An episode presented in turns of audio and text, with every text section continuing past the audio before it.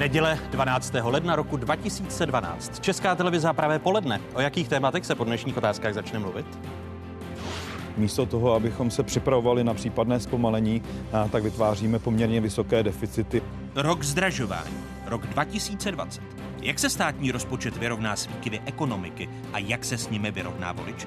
Diskuze vicepremiéra, ministra vnitra, předsedy ČSSD Jana Hamáčka, předsedkyně TOP 09 Markéty Pekarové Adamové a předsedy starostů Víta Rakušana. Policie nemůže stát 30 let na místě. Ona nemůže stát ani 3 roky na místě. Ona, ona musí vyvíjet, ona se musí vyvíjet, ona musí pokračovat dál. Pocit klidu a bezpečí je k nezaplacení. Ovšem zároveň se může dost prodražit. Co je cílem další zbrusu nové policejní reformy a jaký bude osud policejní protiteroristické sekce? Další téma první části otázek. Úřad ombudsmana. Já bych podpořil zákon pro zrušení celé této instituce, která je naprosto zbytečná. Bránit práva dolních deseti milionů před libovůlí byrokracie má být úkolem veřejného ochránce práv. Jak se to daří? Diskuze ombudsmanky Anny Šabatové a jejího předchůdce ve funkci, bývalého ústavního soudce Pavla Barbařovského. Vítejte a hezkou neděli vám všem divákům jedničky i z Pravodajské 24. Je tu jedinečný prostor pro diskuzi. 20. narozeniny a na místo oslav kroku, kterými úřad hájil práva nás všech, ukázka úpadku základních hodnot ve společnosti. Řeč je o výročí 20-leté existence veřejného ochránce práv, chcete-li ombudsmana.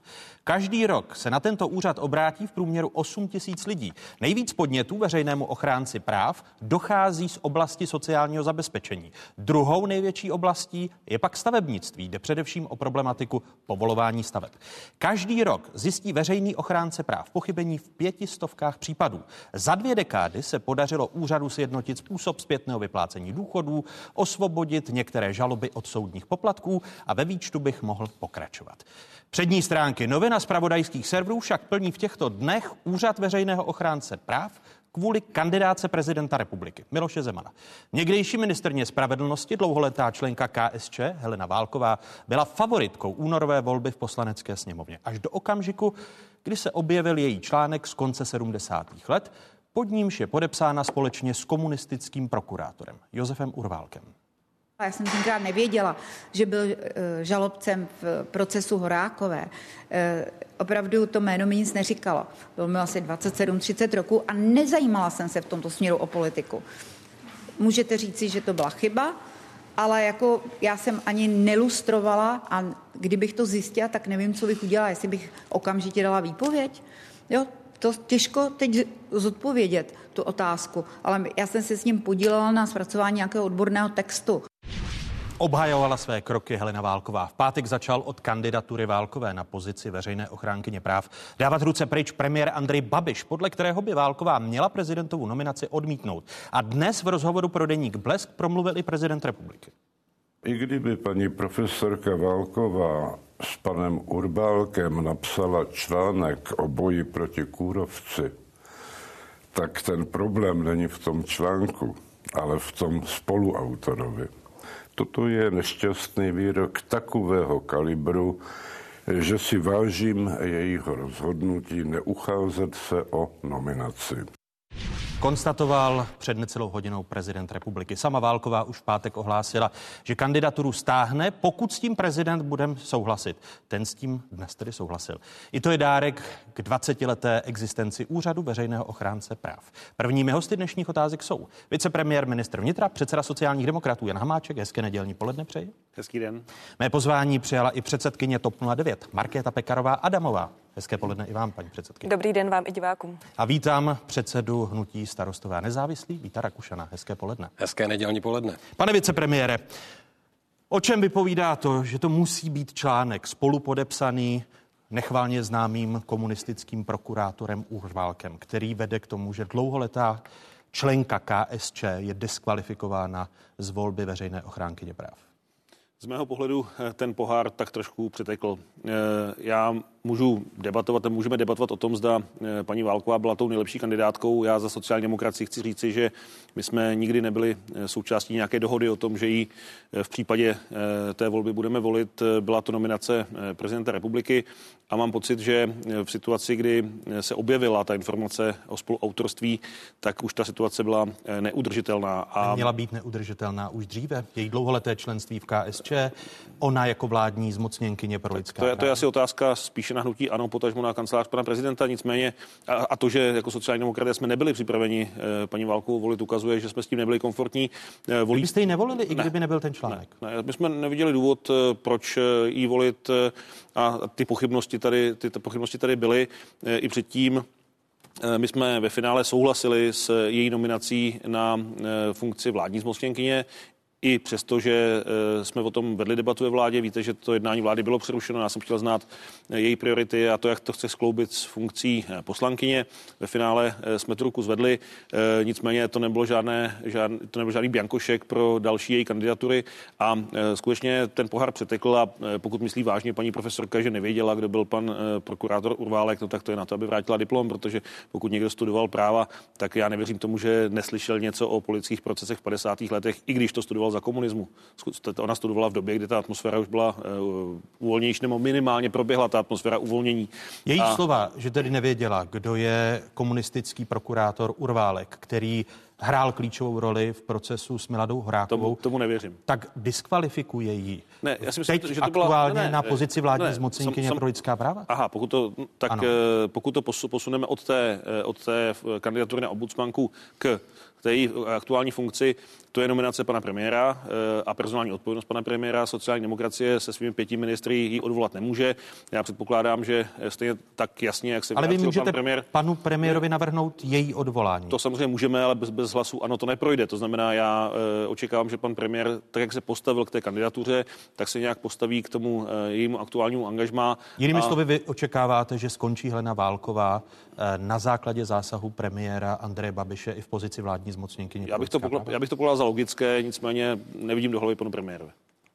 Uvítali byste jako sociální demokraté, jako strana vládní koalice, pokud by tak Helena určitě, Válková skončila určitě, v pozici Určitě by to uh, ulehčilo tomu úřadu, protože uh, já jsem přesvědčen, že pokud tam zůstane, tak uh, ta debata neskončí a namísto toho, aby se věnovala tomu, co má ten vládní zmocněnec dělat, tak bude stále vysvětlovat, jestli znala Urválka nebo neznala. To znamená, já to trošku zlehčuji, ale je to tak. To znamená, ten úřad by neměl být zatěžován takovýmito věcmi. Bohužel ta minulost jí dohnala bylo by asi rozumnější, aby se věnovala tomu, eh, k čemu byla zvolena občany, to znamená funkci poslankyně eh, parlamentu České republiky. Jinými slovy byste uvítali její rezignaci či odvolání z vlády. Tu situaci by to samozřejmě zlepšilo. Eh, současné ombudsmance Aně Šabatové končí šestileté funkční období v únoru. Veřejného ochránce práv vybírá podle zákona poslanecká sněmovna z kandidátů, které ji navrhne prezident a senát horní komora parlamentu nominovala. Vládního zmocněnce u Evropského soudu pro lidská práva vítá Alex Alexandra Šorma a advokáta Jana Matise. Prezident republiky ale dnes v deníku Blesk odpověděl na otázku dalšího možného nominanta na funkci ombudsmana, kterého by mohl podat. Zaslechl jsem v kuloárech, že Jan Hamáček eh, uvažuje o Kateřině Valachové. I když jsem s ním nedávno obědval, tak tohle mě ještě neříkal. Ale pokud by s tím za mnou přišel, nic proti tomu. Za prvé mám Katku rád jako člověka, i když jsem se s ní pohádal kvůli inkluzi, ale to se nevylučuje. Za druhé má spoustu energie, možná až příliš. A konečně za třetí, vzhledem k jejímu mládí, jí nikdo nemůže vyčítat nějakou minulost v době normalizace. Konstatoval v rozhovoru pro deník Bles prezident republiky Miloš Zeman. Je to pravda, že uvažujete o nominaci Kateřiny Valachové na pozici uh, veřejné ochránkyně práv, kterou by dal prezident republiky, který k tomu má kompetenci? Pokud eh, by byla, a evidentně byla, dotázána sociální demokracie na e, jméno kandidáta nebo případnou nominaci, tak samozřejmě Kateřina Valachová splňuje veškeré předpoklady či požadavky na výkon funkce ombudsmanky, má s tou problematikou dlouhou zkušenost, pracovala vlastně s Otakarem Motylem, potom v Senátu, v legislativě, takže e, pokud tady byl znesen dotaz na sociální demokracii, kdo by byl náš případný kandidát, tak ano, Kateřina Valachová tím kandidátem může být. A já jsem připraven o tom s panem prezidentem jednat a budeme o tom jednat i ve vedení sociální demokracie. Jinými slovy, trošku, jste trošku, ochoten co nejdříve prezidentu republiky předložit pokud, návrh pokud, na pokud, nominaci Kateřiny Pokud tou jedinou podmínkou pro její nominaci ze strany prezidenta je, že, že mu to mám navrhnout, tak jsem k tomu připraven. To prezident řekl. Takže tak mu dáte, potvrzuji. A dáte mu to v dohledné době, protože poslanecká sněmovna bude tak už já, v únoru, já, já, for, já, týdny. Předpokládám, že formálně by, by mělo doběhnout to první kolo. Já si nejsem jistý, je možné teď do toho, do toho procesu vstoupit s nějakou novou nominací. Eh, já jsem přesvědčen, že musí proběhnout eh, volba v poslanecké sněmovně z těch kandidátů, eh, kteří zůstali, což jsou ti dva navržení senátem. A toto je alternativa pro případnou druhou volbu. Kolegové mě možná opraví, ale já, já to čtu takto. Pohled opozice. Když Jan Hamáček říká, že by uvítal rezignaci Heleny Válkové i na post eh, vládní zmocněnkyně pro lidská práva, případně odvolání Heleny Válkové Andrem Babišem, je to nezbytný krok, paní předsedkyně? Jistě, toto je krok, který vůbec neměl nastat. Tedy paní Válková se vůbec neměla stát zmocněnkyní vlády pro lidská práva, protože i tato funkce, nejenom funkce veřejného ochránce práv, si žádá morální kredit, který je nespochybnitelný. A pokud paní Válková tedy byla členkou normalizační KSČ, tak to skutečně tedy nedává velké kvality a důvěry v to, že ví, co to jsou lidská práva a že je bude skutečně hájit. Takže my jsme teď tehdy, když tady k tomu kroku došli, k to velice kritizovali. Jako TOP 09 jsme říkali, že tedy tady v tomto případě nemá být ani zmocněnkyní a teď se ukazuje, že tedy je pravdou, že ten její morální kredit trpí čím dál více, dozvídáme se nové informace a možná nejhorší je, jak na ně paní Válková sama reaguje, tedy tím tvrzením, že nevěděla, kdo to je pan Urválek. Takže tady Podle vás je ta obhajoba opravdu tím, co je možné Heleně Válkové nejvíc vyčítat? Není to právě i předlistopadová minulost? Je to samozřejmě ta předlistopadová minulost zejména, ale je to také nedostatek sebereflexe, který paní Válková má. A pokud to má být jenom trafika pro ní, eh, tak eh, to je obzvlášť eh, tedy nepřijatelné. Takže my doufáme, že tentokrát ČSSD ve vládě bude mnohem důslednější, protože už tehdy, tedy, jak tady připomínal i pan Hamáček, tak byly z jejich strany výhrady, ale trvalo to tak týden, než tedy ustoupili, což je moc kategoricky kategorický postoj nebyl a my bychom velmi stáli o to, aby paní Válková prostě z těchto funkcí rezignovala. Eh, Vít Rakušan, stejná otázka i pro vás, pane předsedo. Tak já ještě jenom pár slov k panu vicepremiérovi. Mně se líbí ta statečnost sociální demokracie ex post. To znamená, v této, chvíli, Helenu v této chvíli Helena Válková říká, já se vzdám té funkce a sociální demokracie říká, my bychom pro ní ani nezvedli ruku. No my jsme to od sociální demokracie dopředu neslyšeli. Starostové a nezávislí dopředu a dlouhodobě avizovali, že prostě Helena Válková nemůže být právě z důvodu té normalizační minulosti v KSČ dobrou kandidátkou na ombudsmanku. Teď je to degradace toho úřadu. Vzpomeňme na Otakara Motejla, vzpomeňme na velké osobnosti, které udělali mnohé pro to, aby ten úřad měl smysl a dávali právě protiváhu ke slovům Václava Klauza mladšího, že by ho zrušil a podobně.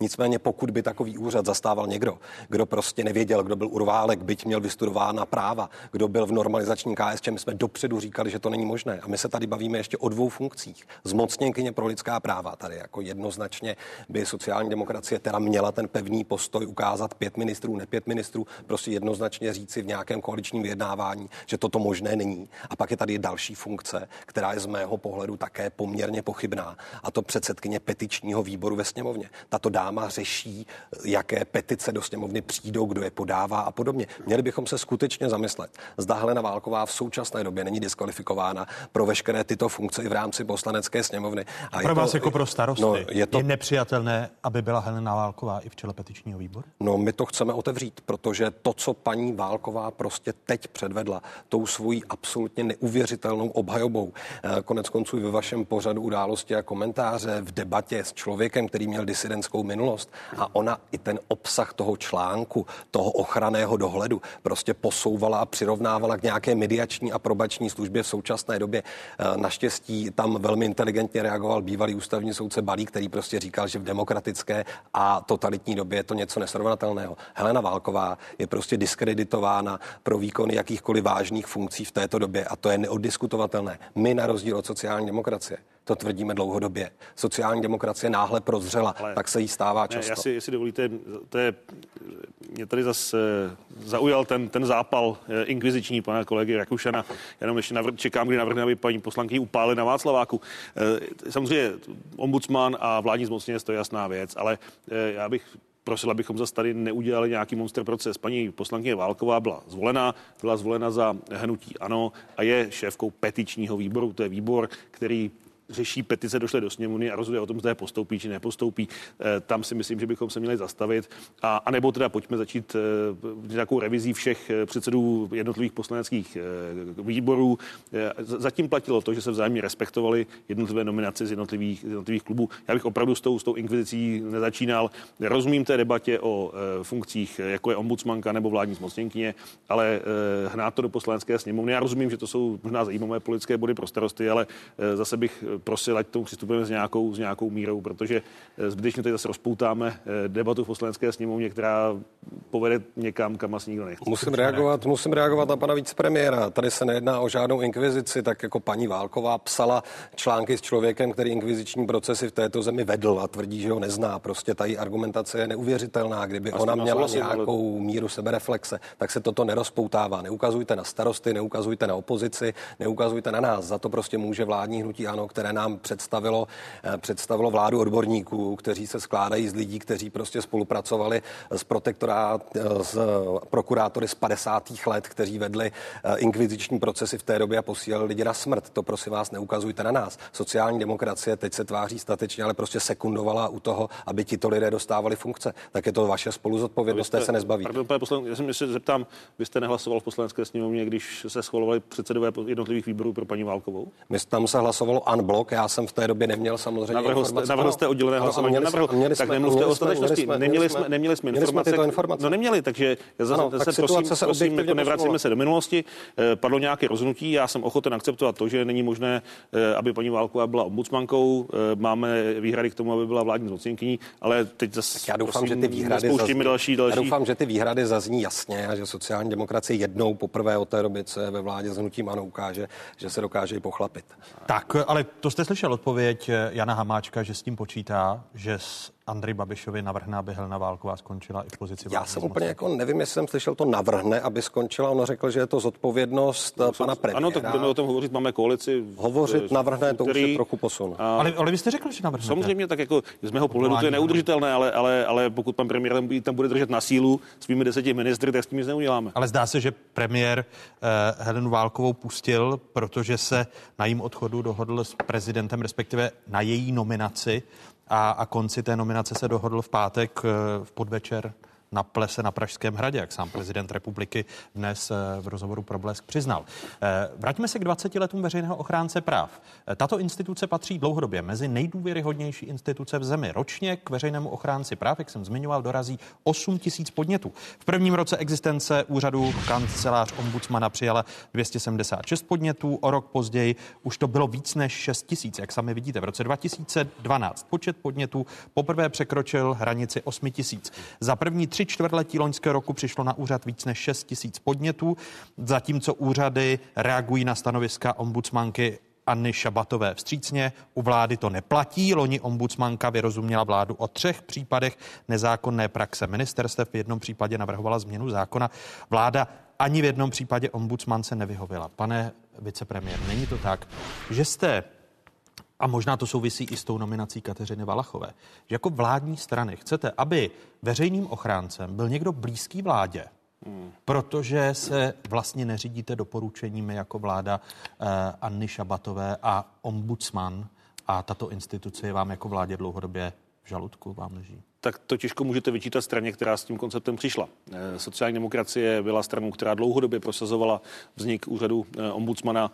My jsme se tehdy inspirovali eh, zkušeností ze Skandinávie, kde ten úřad fungoval a bylo to díky obrovskému tlaku sociální demokracie tehdy, před těmi 20 lety, kdy, že ta funkce vznikla a nespochybnitelně má přínos pro naše občany a funguje. Tak Takže proč těžko mě můžete obvinit z toho, že tam... No, proč tak, vycházíte vstříc ku příkladu, co je těžkého tak, na tom, abyste jako ministerstvo vnitra dlouhodobě bránili ombudsmance v její práci, protože v rozporu se zákonem odmítáte předložit konkrétní věci ze spisu, který no, se vede výborně, o tak to vám děkuji za otázku. Udělení to je, to, je, to je téma, které jsme řešili dvakrát na vládě za účasti eh, všech tří šéfů tajných služeb a všechny tři tajné služby řekly, že pokud vyhovíme paní ombudsmance, tak se bude jednat o zásadní prolomení zákona o bezpečnostních službách a jejich kontrole a ohrožení bezpečnosti státu. To znamená, já můžu mít úctu k práci paní ombudsmanky, nicméně pokud mě navrhuje něco, což je, což je, co je v rozporu s zájmy státu a ohrožuje to bezpečnost státu, tam se jedná o přístup do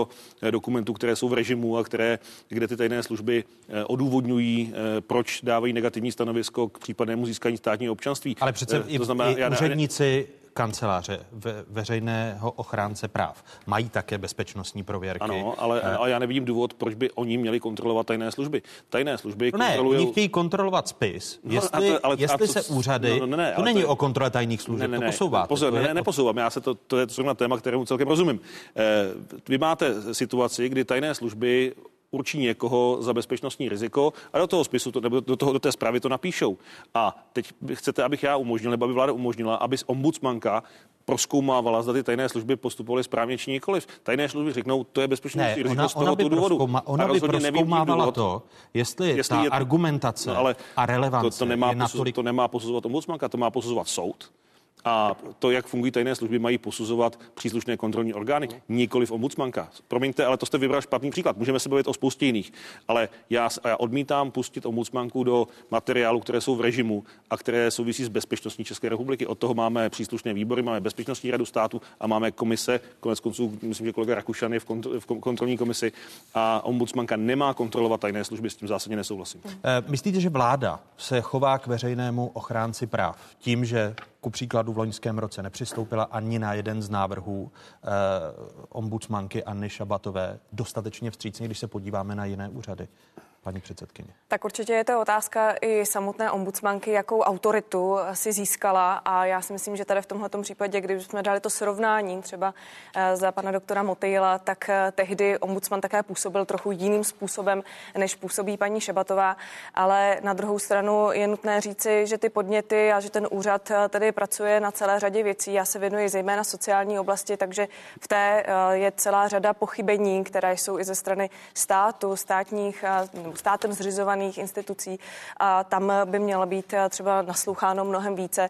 Co se týče eh, tady té nominace, ještě si se mohu vrátit eh, k paní Valachové, tak je, já si domnívám, že to je přesně tady ta špatná personální politika této vlády, kdy skutečně bychom měli spíše se snažit o to, aby tyto úřady, jako je veřejný ochránce práv, ale i další, měly respektované osobnosti, které ale nepochází původem tedy z té politické úrovně. To znamená, nejde o vysloužilé politiky, kteří byli dříve ministry, aby to nemuselo ani působit tak, že to jsou vlastně pro ně takové, řekněme, trafiky nebo takové místo, eh, kam se dávají za odměnu. Jinými eh, slovy, protože podle vás není dobrý nápad. Není to dobrý nápad, byť eh, nespochybňuji erudici paní Valachové, tak eh, by tady v tomto případě mělo jít opravdu o člověka, který je na té vládě naprosto nezávislý, aby právě jsme se nedočkávali toho, že ty podněty budou vyhovovat určitému směřování, které ta vláda prostě zastává.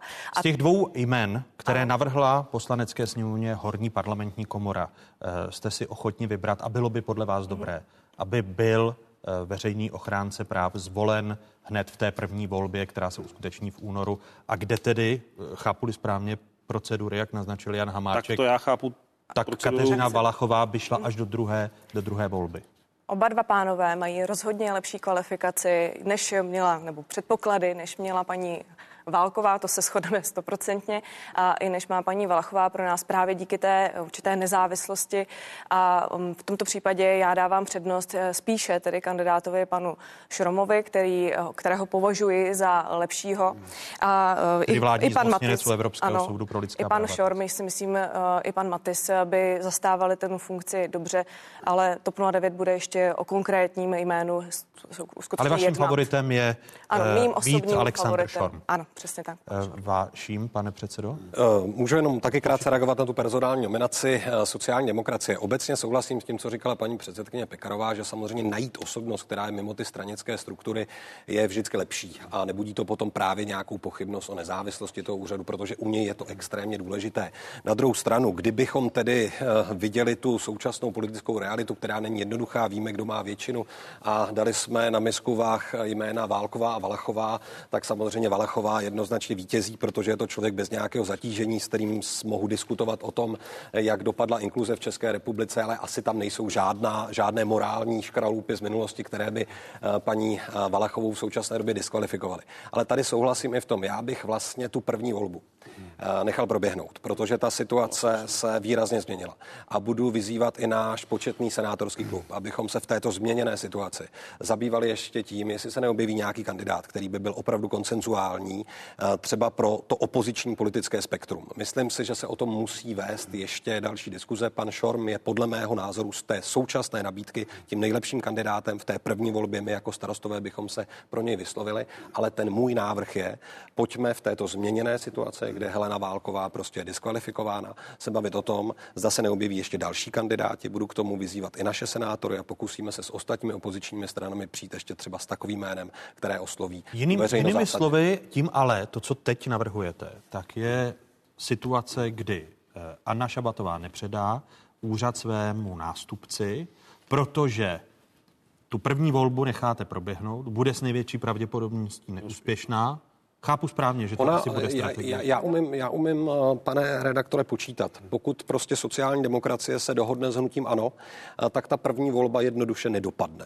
To znamená, pokud se tady objeví nějaký nový kandidát, kterého bude nominovat sociální demokracie, tak my jako opozice se můžeme sebe více snažit, ale podle mě prostě nikdo v té první volbě zvolen nebude. Já té situace využívám a říkám, pojďme ještě otevřít diskuzi o dalších zajímavých jménech, které se tady mohou objevit.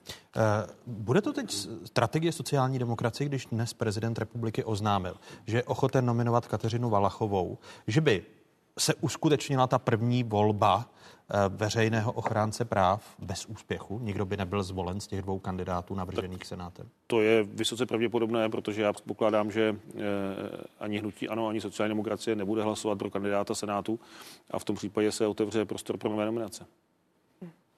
A tam jste ochotní se bavit s opozicí? Ale tak bychom se ochotní bavit s opozicí kdykoliv, ale... Ale hlasovat s námi ne. Ale, to je. ale, tak to je asi logické, ale, ale asi těžko může předpokládat, že budeme podporovat eh, kandidáty eh, ze Senátu, který je pravicový. Eh, my jsme připraveni, my jsme připraveni o té věci jednat, a, ale pokud mě ptáte na odhad té situace, tak velmi pravděpodobně ta první volba skončí tím, že nebude zvolen nikdo. Vy nebudete jako sociální demokracie hlasovat ani pro jednoho z Já nevidím důvod, proč bychom pro něho hlasovali. Tady mě ta poznámka o pravicovosti trošku jako připadá nesmyslná už jenom z toho důvodu, že se bavíme o veřejném ochránci práv. Co ten má společného s toho, jestli je vnímán levicovi, pravicovi.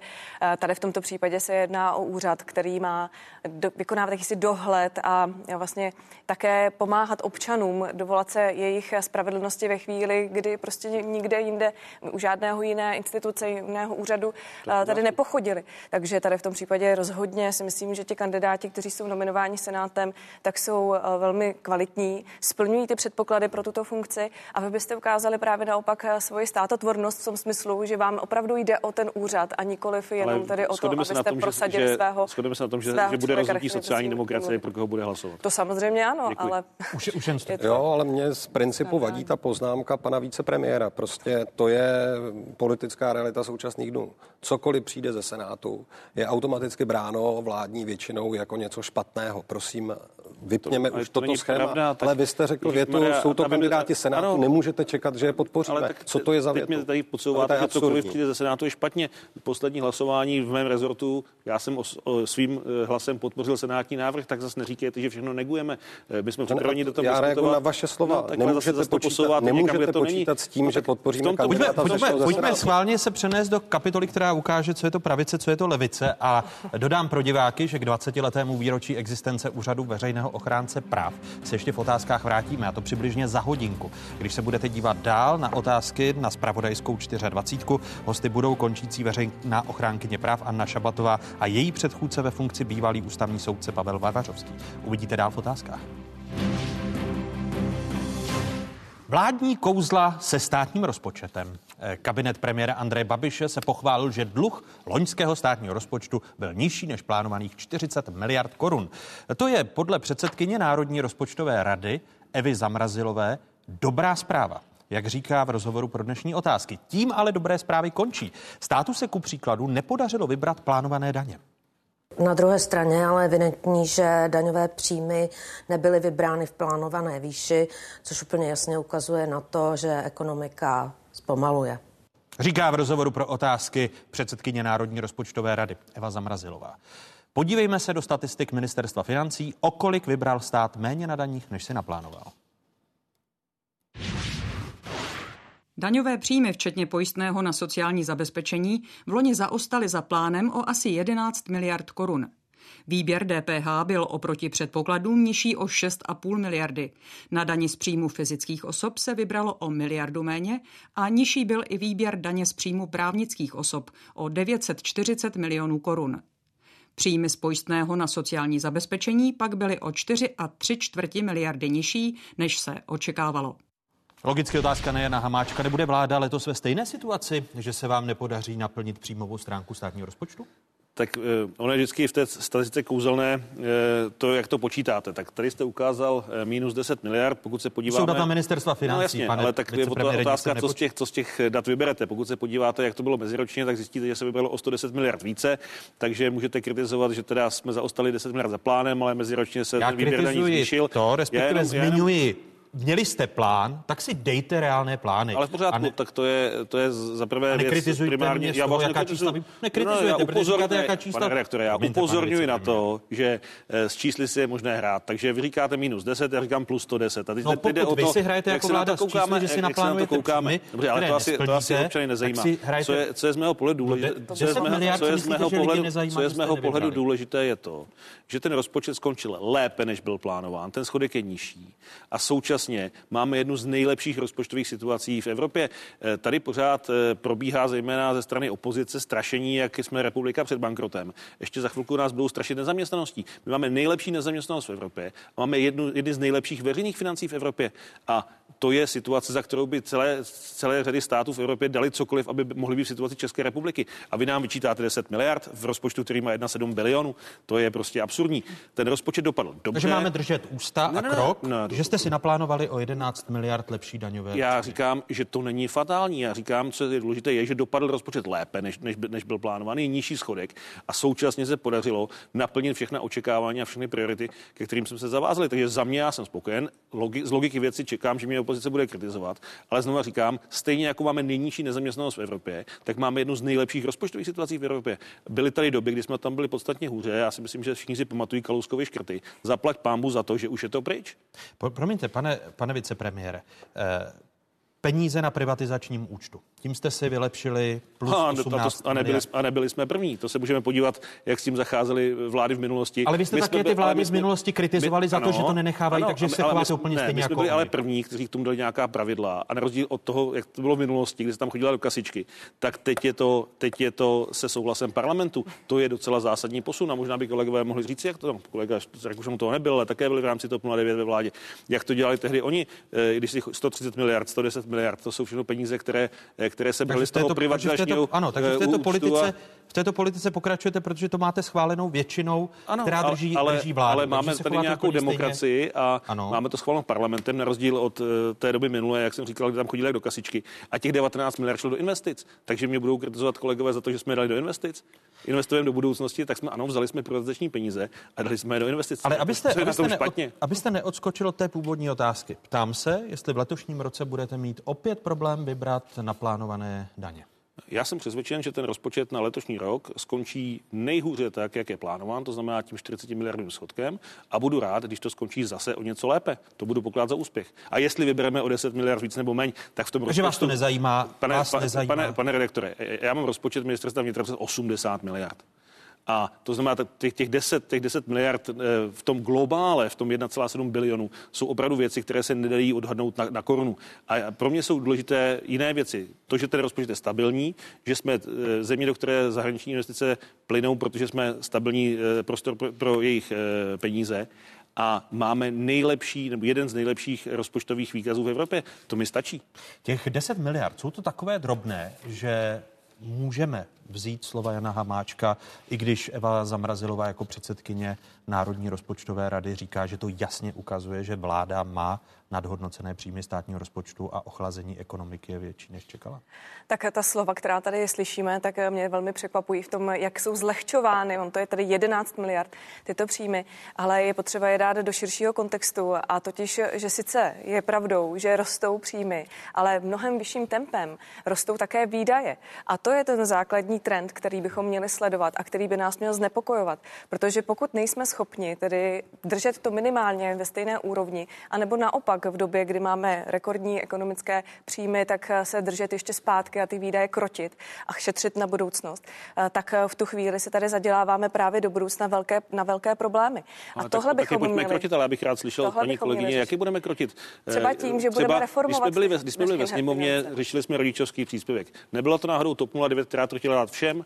3, 4 no miliardy jste, navíc. Vy, vy jste to chtěli taky. Taky no, ale, to chtěli. Ale ustoupili jsme, jsme, byli jsme za to kritizováni a teď jsme obvinováni z toho, že tady rozhodujeme peníze. Není náhodou TOP 09 strana, která vyžaduje 2% HDP na obranu, 60 miliard navíc. Kde je vezmete? A já a můžu takhle pokračovat. Máme šetřit, tak se neměl policistům kupovat ta nová auta, má, mají jezdit v těch šrotech, ve kterých jezdili eh, doteďka. Prostě ten stát vyžaduje modernizaci, protože se tady dříve taky neinvestovalo. Pokud poslední obnova vozového parku policie byla za Ivana Langra, no tak tady někde byla chyba. A tohle to všechno musíme napravit upravovat. Takže já jsem všemi deseti pro šetříme, můžeme se bavit o daňových výjimkách a tak dále, ale rád, rád, bych, rád bych slyšel teď, kde máme šetřit a e, pouhé takové konstatování mělo by se, fajn, tak řekněte kde. Tak e, já si musím ohradit vůči tomu investování, které tedy s tím byste se chlubit rozhodně neměli, protože sice samozřejmě z roku na rok, když to vezmeme oproti roku 2018, se v minulém roce investovalo více. To je sice pravda, ale potom to srovnávejte tedy zase s lety, kdy byla recese, tedy kdy jsme byli ve vládě my, kdy se investovalo v poměru k rozpočtu ještě o víc než 3% víc. To znamená v dobách, za, kdy se. Za jakou šetřilo... cenu? Za to, že jste sundali platy? No, za to, že jsme právě, aby toho teď můžete právě využít, protože tehdy se investovalo do té budoucnosti, kterou my teď žijeme. To znamená, kdy my z toho teď těžíme. Ale teď v této době, kdy my máme opravdu možnosti investovat, tak se investovat nedaří. Je to v tomto případě opravdu vidět, vidíte to na stavu silnic, dálnic v České republice, otvírá se jich minimum a tady v tomto na to zase doplatíme v. Bude mít vláda, Takže... znovu se ptám, bude mít vláda letos stejný problém s příjmovou, ale vlastně i výdajovou stránkou rozpočtu, protože tam byl ten 40 miliardový polštář. Lepšího výběru peníze na důchody, tam jsme na 18 miliardách plus, a rozpuštěných 18 miliard korun na privatizačních příjmech. Když vidíme ty trendy, tak bude. Bude mít rozhodně čím dál větší tento problém, pokud tedy bude stále více a více zaměstnávat lidí. To znamená, my už teď v současné chvíli vidíme velice blízko hranici půl milionu zaměstnanců, kteří jsou zaměstnáni státem. Velká část z nich úředníci a velká část z nich tedy nabráni v minulých letech no, právě uči, za vlád. a pracovníci ve školství, taky propustíme. Ne, jsou to úředníci také, nejsou to jenom učitelé. Samozřejmě nikdo neříká, že máme propouštět Drtivá učitele, většina toho ale... nárůstu jsou pracovníci ve školství. Drtivá většina. Potom policisté, potom vojáci, a hasiči. Úředníků bylo nabráno minimum. Já mám Není na ministerstvu vnitra stejně úředníků jako v roce 2004. Tak se zeptejte paní Maláčové, kolik jich ona má na svém ministerstvu. To téma je velmi široké a už tady padlo mnoho věcí, na které bych chtěl reagovat, ale zkusím se držet té základní linky. 28,5 miliard eh, korun, to je ten reálný schodek toho rozpočtu za ten loňský rok. Tvrdíte, že je to lepší než těch plánovaných 40 miliard. Už nehovoříte o tom, že na konci jste měli ten nepravidelný příjem z kapitoly operací státních finančních aktiv, což bylo 20, milio, 20 miliard takový dárek na konci roku. Kdyby nepřišli a je to nepravidelný, nepředvídatelný výdaj, tak ten schodek padá na nějakých 48 miliard a to prostě je potřeba uznat jednoznačně. Další věc. Kdyby... Vy tady tvrdíte o privatizaci stabilizačním fondu, to je jedna věc, která se prostě vyžírá a netvoří se žádné rezervy, ale není to jediná věc. Já bych od vás jako od ministra vnitra čekal, že prostě zamezíte, dáte červenou a budete křičet na ten šílený nápad premiéra vlády České republiky o tom, že se začnou rozprodávat státní hmotné rezervy. To jsou prostě záležitosti, které v době konjunktury rozprodávat něco, co je tady určeno právě pro tu krizovou dobu, svědčí o tom, že vy na tu budoucnost nemyslíte. A to, to už nejsou věci to odstažité. Svědčí o tom, že nevíte, o čem mluvíte, ne. že jste neseděl na, a nemůžete sedět na Bezpečnostní radě státu, kdy jsme tu situaci řešili a tady nikdo nerozprodává státní hmotné rezervy. Tak co rozprodává? Prodáváme, Já jsem prodáváme, lidmi, kteří... prodáváme část zásob kovů, které jsou ještě z dob Sovětského svazu, mimochodem v Sovětském svazu taky vytěžené. A to jsou, to jsou zásoby, které byly určeny na výrobu vojenských materiálů pro případ války. Pokud si myslíte, že, že do nastane situace, že Česká republika začne budovat bojová vozidla pěchoty a munici z těch kovů, které máme naskladněny, tak to, to, to je koncepce teď, teď, studené války teď, a varšavské teď, smlouvy. Teď se budeme bavit o těch věcech, které znám jako starosta, co jsou státní hmotné rezervy. Já jsem zažil povodně.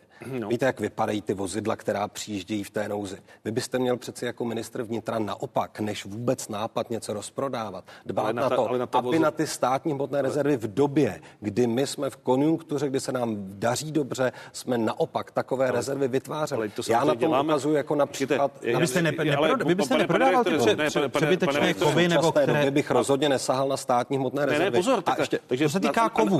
Protože vy... potřebujeme 15 000 tun hliníků?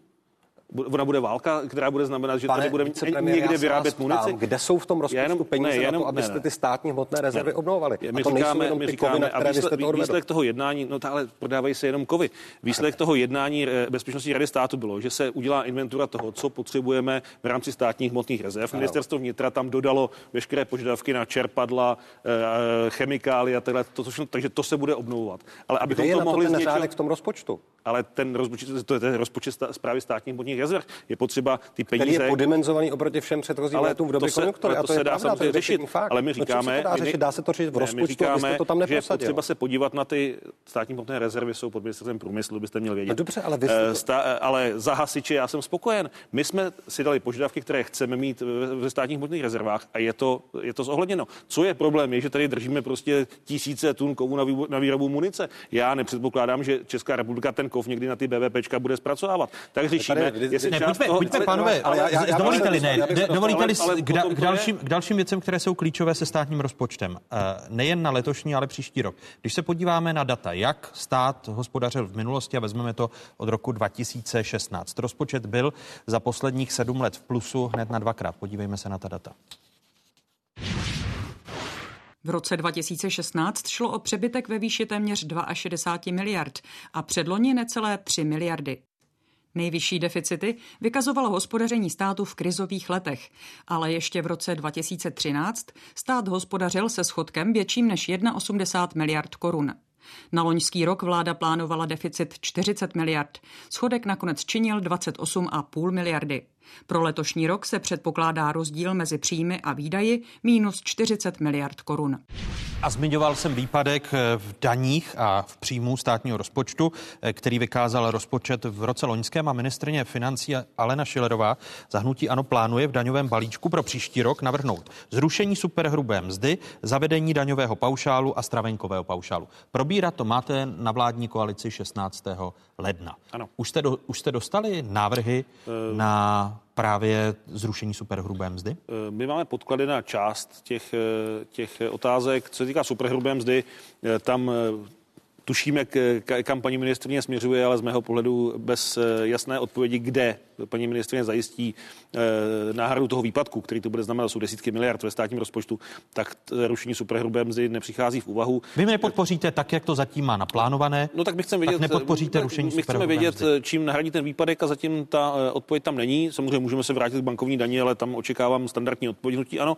Takže eh, pokud nejsou vyrovnány příjmy, tak na to nemůžeme kývnout. Co se týká paušálu, tak tam asi nějakou schodu jsme schopni nalézt. A co se týká stravenek... mluvíte o tom daňovém paušálu, nikoli stravenku. Tak a co týká stravenek, tak eh, tam eh, z mého pohledu je jasný eh, rozpor v retorice, protože na jednu stranu jsme se shodli na tom, že rušíme daňové výjimky, nebo chceme rušit daňové výjimky, no a rušení stravenek není nic jiného než zavedení nové daňové výjimky. Takže z mého pohledu to ještě bude vyžadovat nějakou debatu. Tedy v této fázi rušení není dohoda. stravenek nepodpoří. Ne. Tak, jak je navrženo. A jediné, co byste zatím z těch návrhů, to, co na koaliční radě 16. ledna podpoříte, je zavedení daňového paušálu. Tak, ale já, evidentně z toho, co jsem řekl, jasné, že neskončíme toho, eh, toho 14. a budeme o tom dále jednat. Eh, otázka superhrubé mzdy je tak zásadní věc a tak složitá věc, že nemůže být vyřešena za jedno odpoledne, takže mm, tu debatu můžeme zahájit. Já přiznávám, je to v programovém prohlášení, nicméně eh, také musíme dbát na vyrovnání rozpočtu a i vzhledem k rozpočtu 2021 musíme mít jasno, kde ty peníze budou a jak to bude kompenzováno, takže to bude debata minimálně na dalších půl roku. Pohled vás jako opozice. Eh, ona superhrubá mzda mohla být už dávno zrušena, protože to původně eh, v zákonech bylo, akorát vláda Bohuslava Sobotky a teď i Andrej Babiše pokračuje v tom, že ta věc je odložena a v programovém prohlášení vlády je, že bude zrušená takzvaná superhrubá mzda. Kdybychom ji zrušili, tak necháme lidem, když to hodně zjednoduším, víc peněz v peněženkách, ale bude výpadek ve státním rozpočtu. Ten máte propočítaný na kolik? Teď z hlavy to čísla nejsou, ale je to několik desítek miliard. Eh, jak byste si s tím poradili jako opozice, paní předsedkyně, pokud byste se teď ujali vládní odpovědnosti s tou superhrubou mzdou? Tak my jsme byli ti, kteří ji zrušili. Tam je potřeba říci, že už byla zrušena, bylo to v platném právním řádě a bývalá vláda se prostě rozhodla to změnit, zrušit eh, tedy eh, ten tejší stav a vrátit to k tomu, co máme do posud. Je to šest let, eh, co je tedy hnutí ANO společně s ČSSD ve vládě a za těchto šest let už jsme slyšeli mnohokrát, že tedy bude zrušena superhrubá mzda a já tedy nevěřím tomu, že tedy do toho konce tohoto volebního období se skutečně dočkáme toho, že to bude na papíře, že to bude schválené zákonem. Jinými slovy, hnutí ano podle vás využije nesouhlasného stanoviska sociálních demokratů. Já si myslím, že to bude její další, další období, zase bude slibovat, že to udělá a bude to další z tedy těch slibů, které neustále jenom poposouvá do, dopředu na další a další roky, ale reálně proto ve své podstatě nic neudělala. Pokud by to tedy bylo tak, jak už to bylo schváleno za naší vlády, tak už dávno několik let tedy jsme superhrubou mzdu neměli. Lidé by měli více peněz v čistém výdělku ve svých peněženkách. Měli bychom v tomto případě i více tedy um, peněz v tom smyslu, že je nutné taky reformovat souběžně s tím samozřejmě to, na co ty výdaje nebo ty příjmy pak jdou a to jsou důchody, takže s tím jde ruku v ruce důchodová reforma. Eh, tu vláda teď sice jakože představuje, ale na druhé straně, protože to se týká odvodů samozřejmě, tak na druhé straně je to jenom změny výdajové složky, ale nikoli v té příjmové. Takže v tomto směru, eh, co by udělal TOP 09, je, že samozřejmě bychom se nejenom snažili o tedy zrušení superhrubé mzdy. My jsme I když byste měli obrovský výpadek na státním rozpočtu. Ten, ten je plánován, ten byl tehdy plánován uh, tedy pokrýt tím, že také stát nebude tak bobtnat. Já už jsem to tady zmínila, tady se velmi zlobil pan Hamáček, ale já si nemyslím, že si lidé všimli za několik posledních let, že by se tak výrazně zlepšily služby státu, na které tedy na ty jejich platy úředníků jde čím dál více peněz. Ale to by vám stejně nevycházelo. Uh, ty rozdíly jsou v desítkách miliard. Těch, takže des, těch desítek to... miliard. No ale to máte. Zrušení zrušení superhrubé mzdy, eh, to máte zajištění dostatečného polštáře. Samozřejmě to nejde udělat z roku reformu. na rok, to je jasné. To už dneska nejde udělat, ale rok od roku prostě roste podíl státních zaměstnanců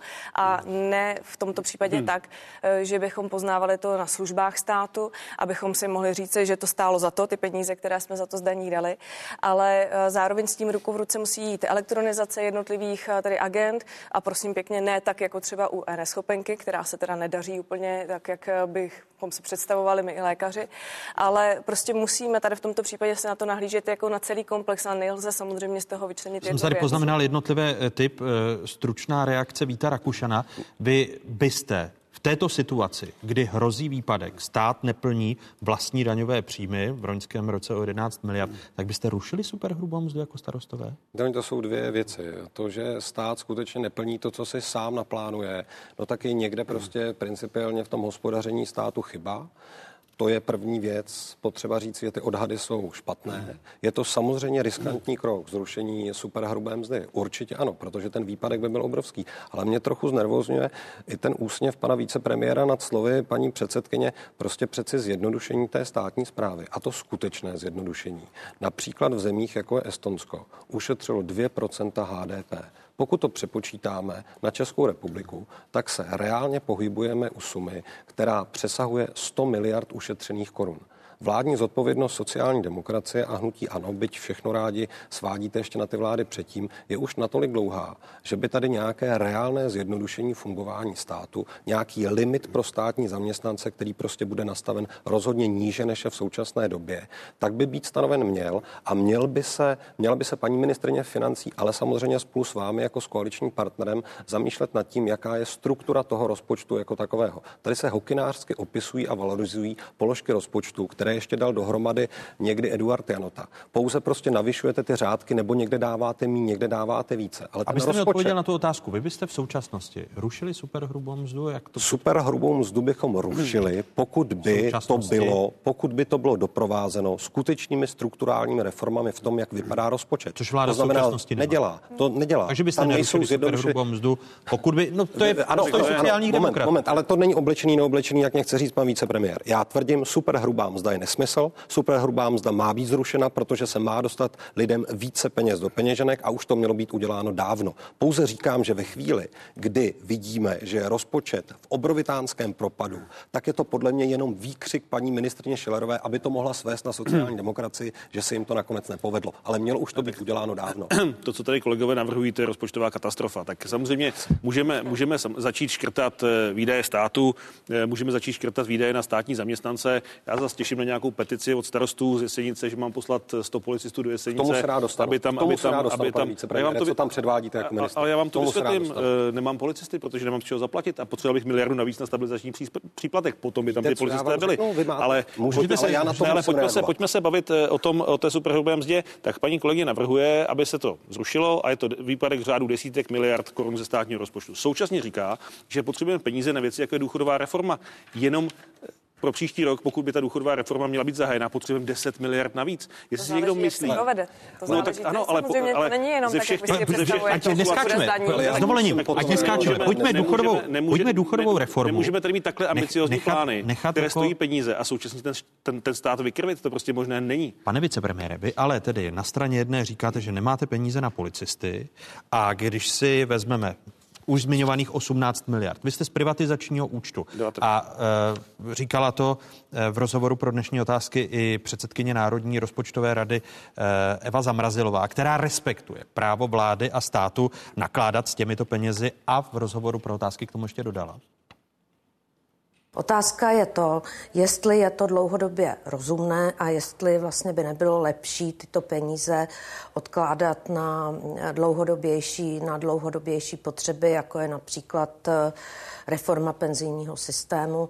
Případně, když se podíváme do kratší budoucnosti, tak si je nechat stranou, kdyby ty daňové příjmy zpomalovaly ještě více, než se vlastně v současné době čeká. A Eva Zamrazilová kritizuje i to, že vláda jako běžný příjem použila i přebytek, který vygeneroval v roce loňském důchodový účet. Eh, bavíme se opět o nějakých 18 eh, miliardách korun. Tady jsou její slova přebytek se tady vygeneroval za posledních, eh, za posledních prakticky 25-30 let jenom asi šestkrát. Celý ten důchodový účet za posledních od roku 96 vygeneroval více než 300 miliard korun deficitu. Takže eh, u toho důchodového účtu bych určitě viděla jako lepší variantu ty peníze eh, si nechat na důchodovou reformu, případně na dobu, kdy ten eh, důchodový účet bude v deficitu. Říká v rozhovoru pro dnešní otázky Eva Zamrazilová. Podívejme se na to, jak se vybíjel právě důchodový účet, o kterém mluvila. Za posledních 12 let vykázal důchodový účet přebytek čtyřikrát. V roce 2008 to bylo 6 miliard korun, v roce 2017 900 milionů, předloni 22 miliard a v loni předběžně 19 miliard a 400 milionů korun. V letech 2009 až 2016 byl důchodový účet v deficitu.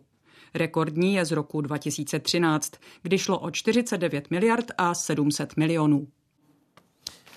Když se tedy podíváme na loňský rok, Vy byste měli těch 10 miliard na tu důchodovou reformu, pokud byste těch 40 miliard, jak jsme slyšeli Evu Zamrazilovou, eh, z těch loňských peněz neutratili, pane vicepremiére Hamáčku. Není to tedy eh, příliš farizejské říkat, že vám chybí 10 miliard na důchodovou Ale... rozpočtu eh, reformu, když jste 40 pane, Pane reaktore, to máte jak pucle, vy si to vždycky něco vyberete. Ne. A, ale je potřeba koukat, koukat, jako na, ten, koukat na ten obráz, na ten, na, na, na ten obrázek jako, politici... jako, jako celek. Tak pokud nemáme oddělený důchodový účet, pokud je to součástí státní rozpočtu, což jste slíbili v programovém všude, prohlášení, všude, že to všude oddělíte, tam, ale, dobře, takže dobře, si to berete jasně, jako pucle. Ale to je účetní operace, protože všude hmm. tam, kde vy jste měli ty mínusy, tak co se stalo?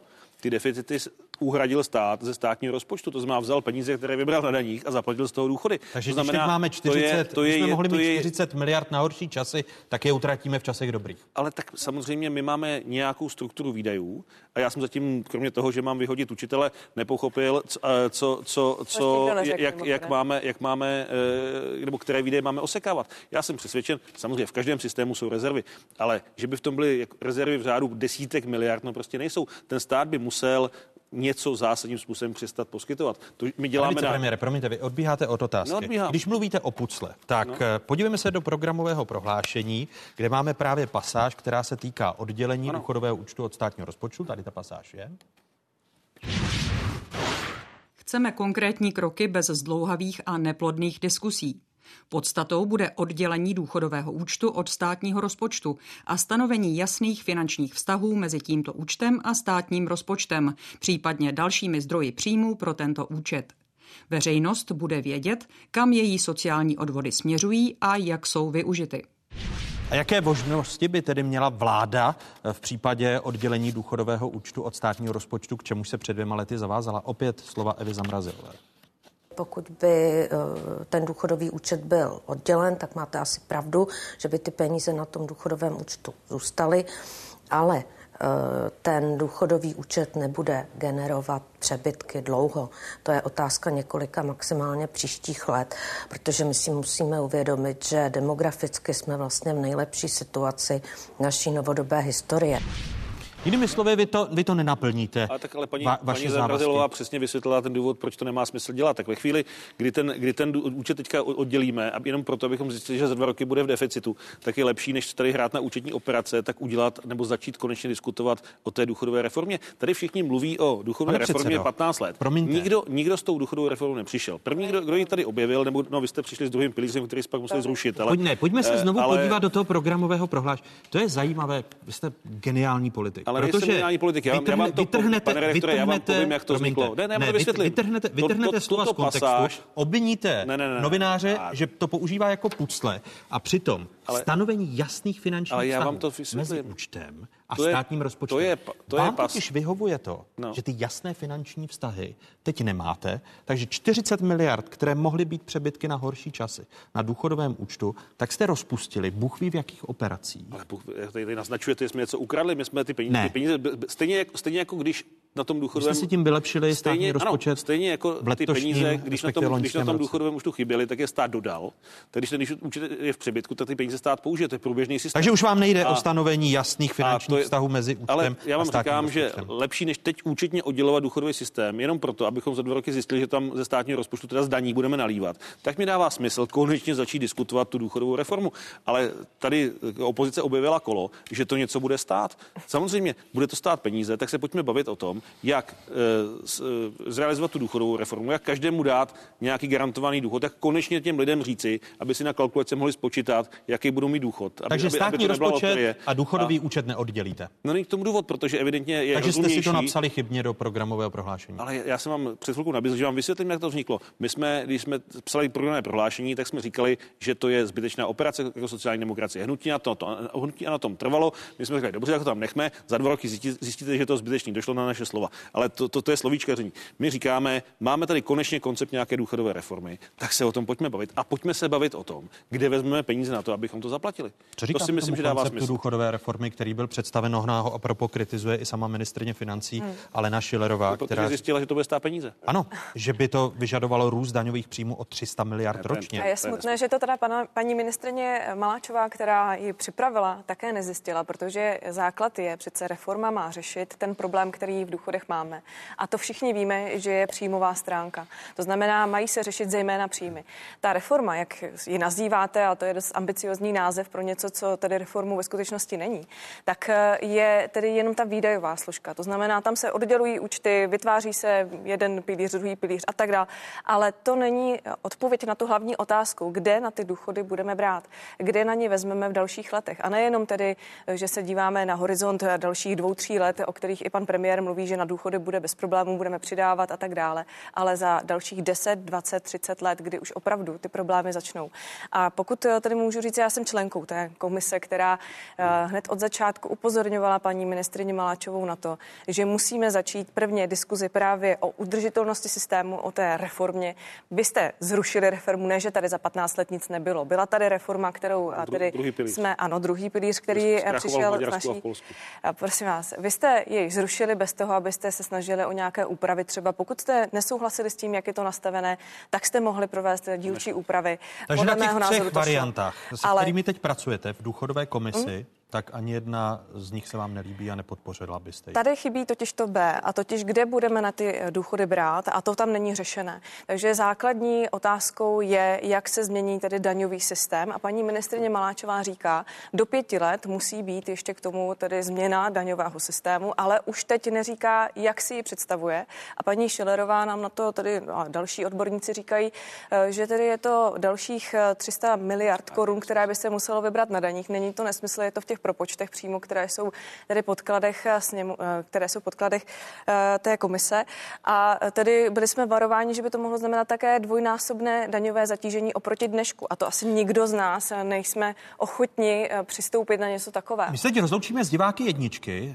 Přepněte si na spravodajskou 24, kde velká diskuze a dotkneme se důchodu, budoucnosti důchodu i té reformy, kde velká diskuze Jana Hamáčka, Markety Pekarové, Adamové a Víta Rakušana pokračuje. Pokračujeme po stručných zprávách na ČT24 4. Z diváky jedničky se loučíme.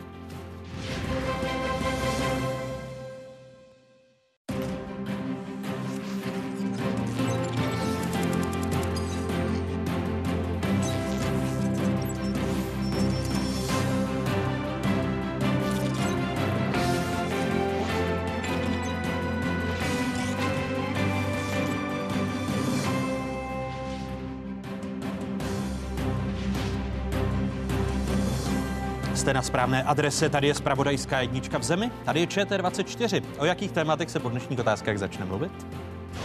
Já když jsem takřka před rokem přišel do funkce, tak jsem jako jednu ze svých priorit uvedl obměnu vozového parku. Každý den odvahu. Je stát statečný ve svých rozhodnutích? Pokračování diskuze vicepremiéra ministra vnitra, předsedy ČSSD Jan Hamáčka, předsedkyně TOP 09 Markéty Pekarové Adamové a předsedy starostů Víta Rakušana. I na tom samotném úřadě, kde nefungovala ta plošina vycházeli jsme a vcházeli jsme sklepními prostory, jednali jsme někde na chodbě, protože hold se nepočítá s tím, že by i na úřad mohl přijít člověk, který používá elektrický vozík. Úřední hydra. Jak se jí daří osekávat? Diskuze veřejné ochránkyně práv Anny Šabatové a bývalého ombudsmana, bývalého ústavního soudce Pavla Varvařovského ve druhé části pořadu. Ještě jednou vám všem divákům z Pravodajské 24. hezké nedělní odpoledne. Je tu stále jedinečný prostor pro diskuzi. Připomínám, že hosty otázek zůstává trojice předsedů politických stran a předsedkyně. Vítám ještě jednou vicepremiéra ministra vnitra, předsedu sociálních demokratů Jana Hamáčka. Ještě jednou vítejte, hezké Hezký den. odpoledne. Vítám ještě jednou i předsedkyni TOP 09 Markétu Pekarovou Adamovou. Hezké vítejte. odpoledne. A vítám ještě jednou i předsedu hnutí starostové nezávislý Víta Rakušana. Hezkou neděli. My jsme skončili u třech stovek miliard, což je odhad ministra ministrně eh, financí Aleny Šilerové, eh, která říká, že ta zavedení solidárního důchodu jako jedna z variant důchodové reformy, že by stála těch 300 miliard korun. To neustále rozporujete. Vy máte k dispozici jiné odhady, pane vicepremiére? Tak eh, já samozřejmě nevím, jak došla paní ministrině financí k této sumě. Já vím, že pokud by ten systém eh, naskočil, tak ty přímé výdaje, které eh, by souvisely, souvisely s jeho zavedením, jsou asi 10-11 miliard korun. No a pak samozřejmě peníze, které by se vypláceli. Takže pokud se tady baví o stovkách miliard, tak to, to, to je možná suma za nějakých 10, 15, 20 let dopředu. Takže to je kumulovaná rozhodně, ča- rozhodně to není o tom, že bychom, pokud zavedeme ten systém, že bychom v příštím roce museli vybrat o 300 miliard korun více, to je nesmysl. A vámi jako sociálními demokraty upřednostňovaná varianta je právě ten solidární důchod? No tak to je taková, to je ta jediná, jediná důstojná. Tak já nevím, jestli eh, tady někdo má politickou odvahu předstoupit před naše občany a říct vážní přátelé, celý život jste pracovali, ale bohužel na konci nebudete mít žádný důchod nebo váš důchod bude 7,5 tisíce. To, to asi možné není. Ta společnost stárne.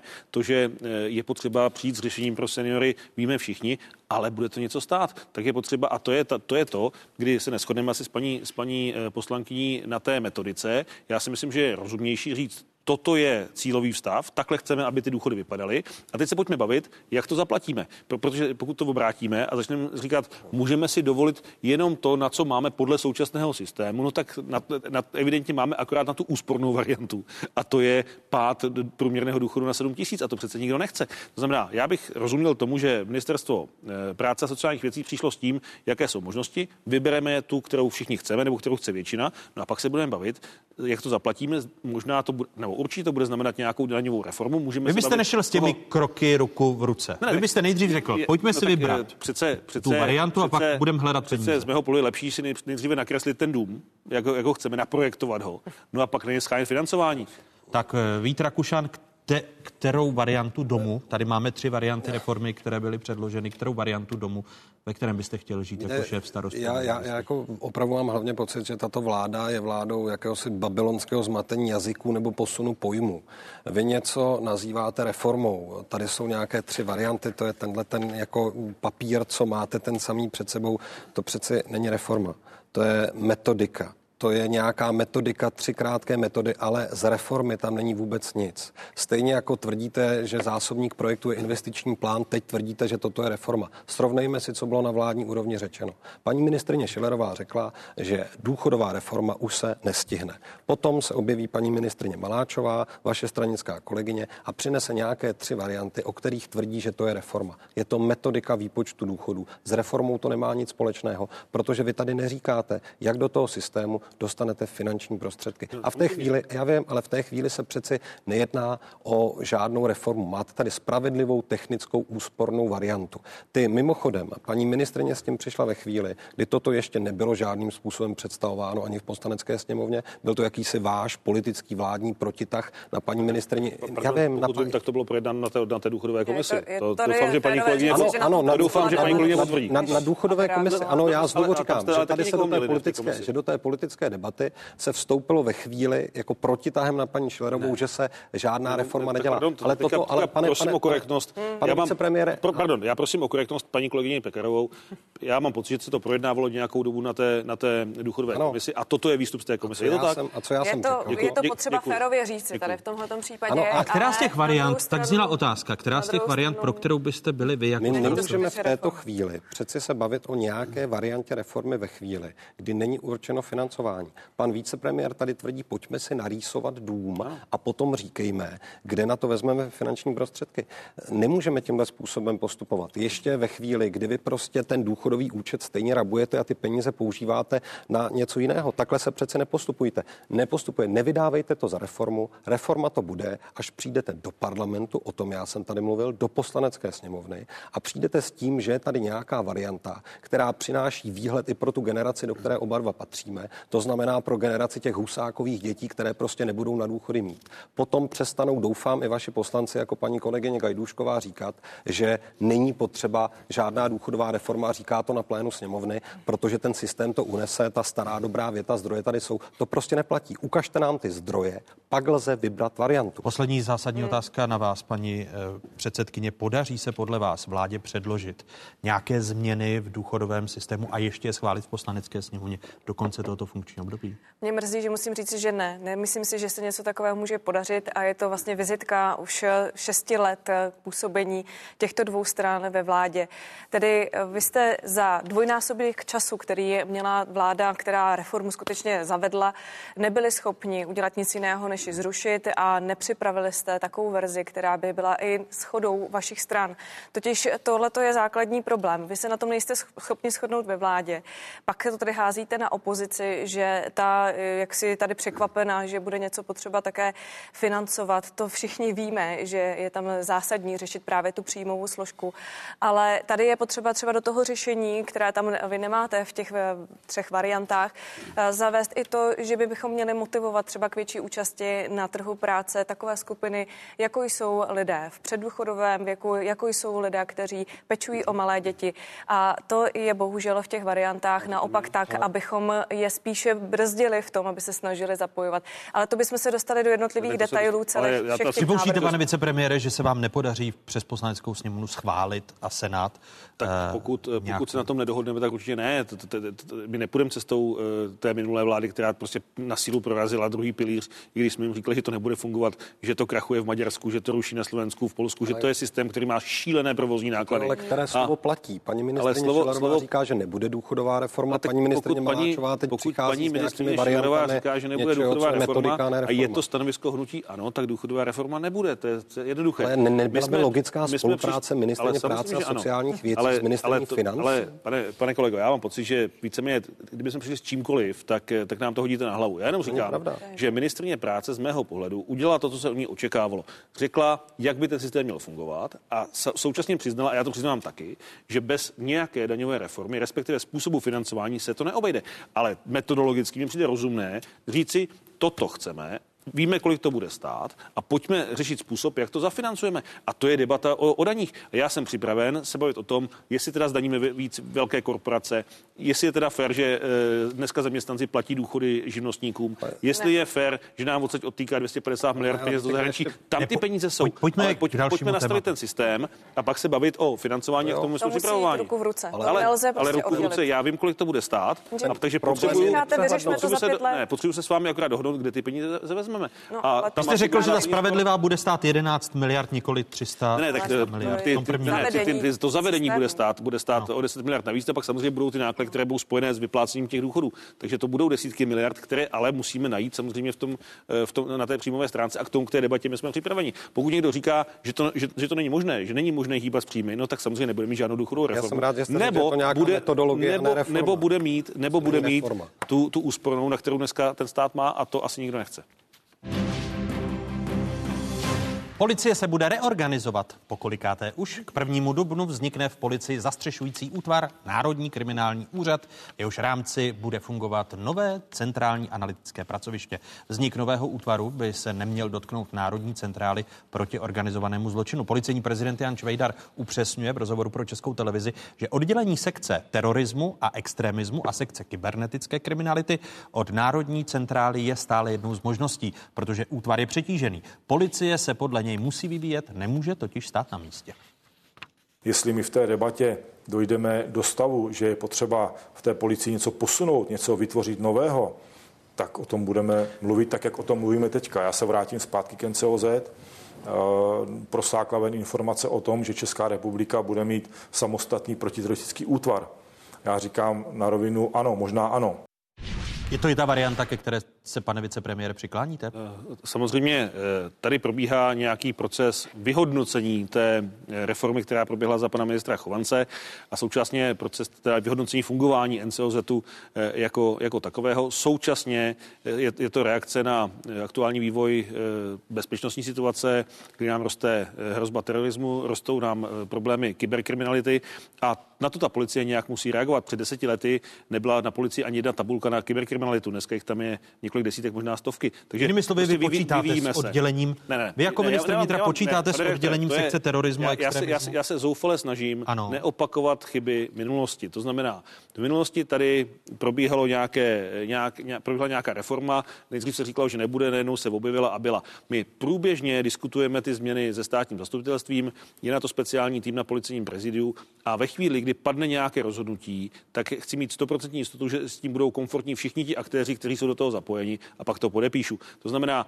já vám můžu teďka říci, že ano, shodli jsme se s panem policejním prezidentem, že vznikne centrální analytika, to mi dává smysl, protože ve chvíli, kdy tím nejdražším a nejcennějším a také nejobtížněji získatelným jsou informace a, tak, a policie ty informace má, tak je potřeba, aby je nezjišťovala dvakrát, prostě aby, pokud už ta informace u nějakého útvaru policie je, tak aby si na ní ty ostatní útvary mohly sahnout za samozřejmě předpokladu vysokého stupně zabezpečení, to znamená to, to centrum vznikne a jsem ochoten podpořit vznik pracovně řečeno Národního kriminálního úřadu. Tam na tom jsme se s panem policejním prezidentem dohodli.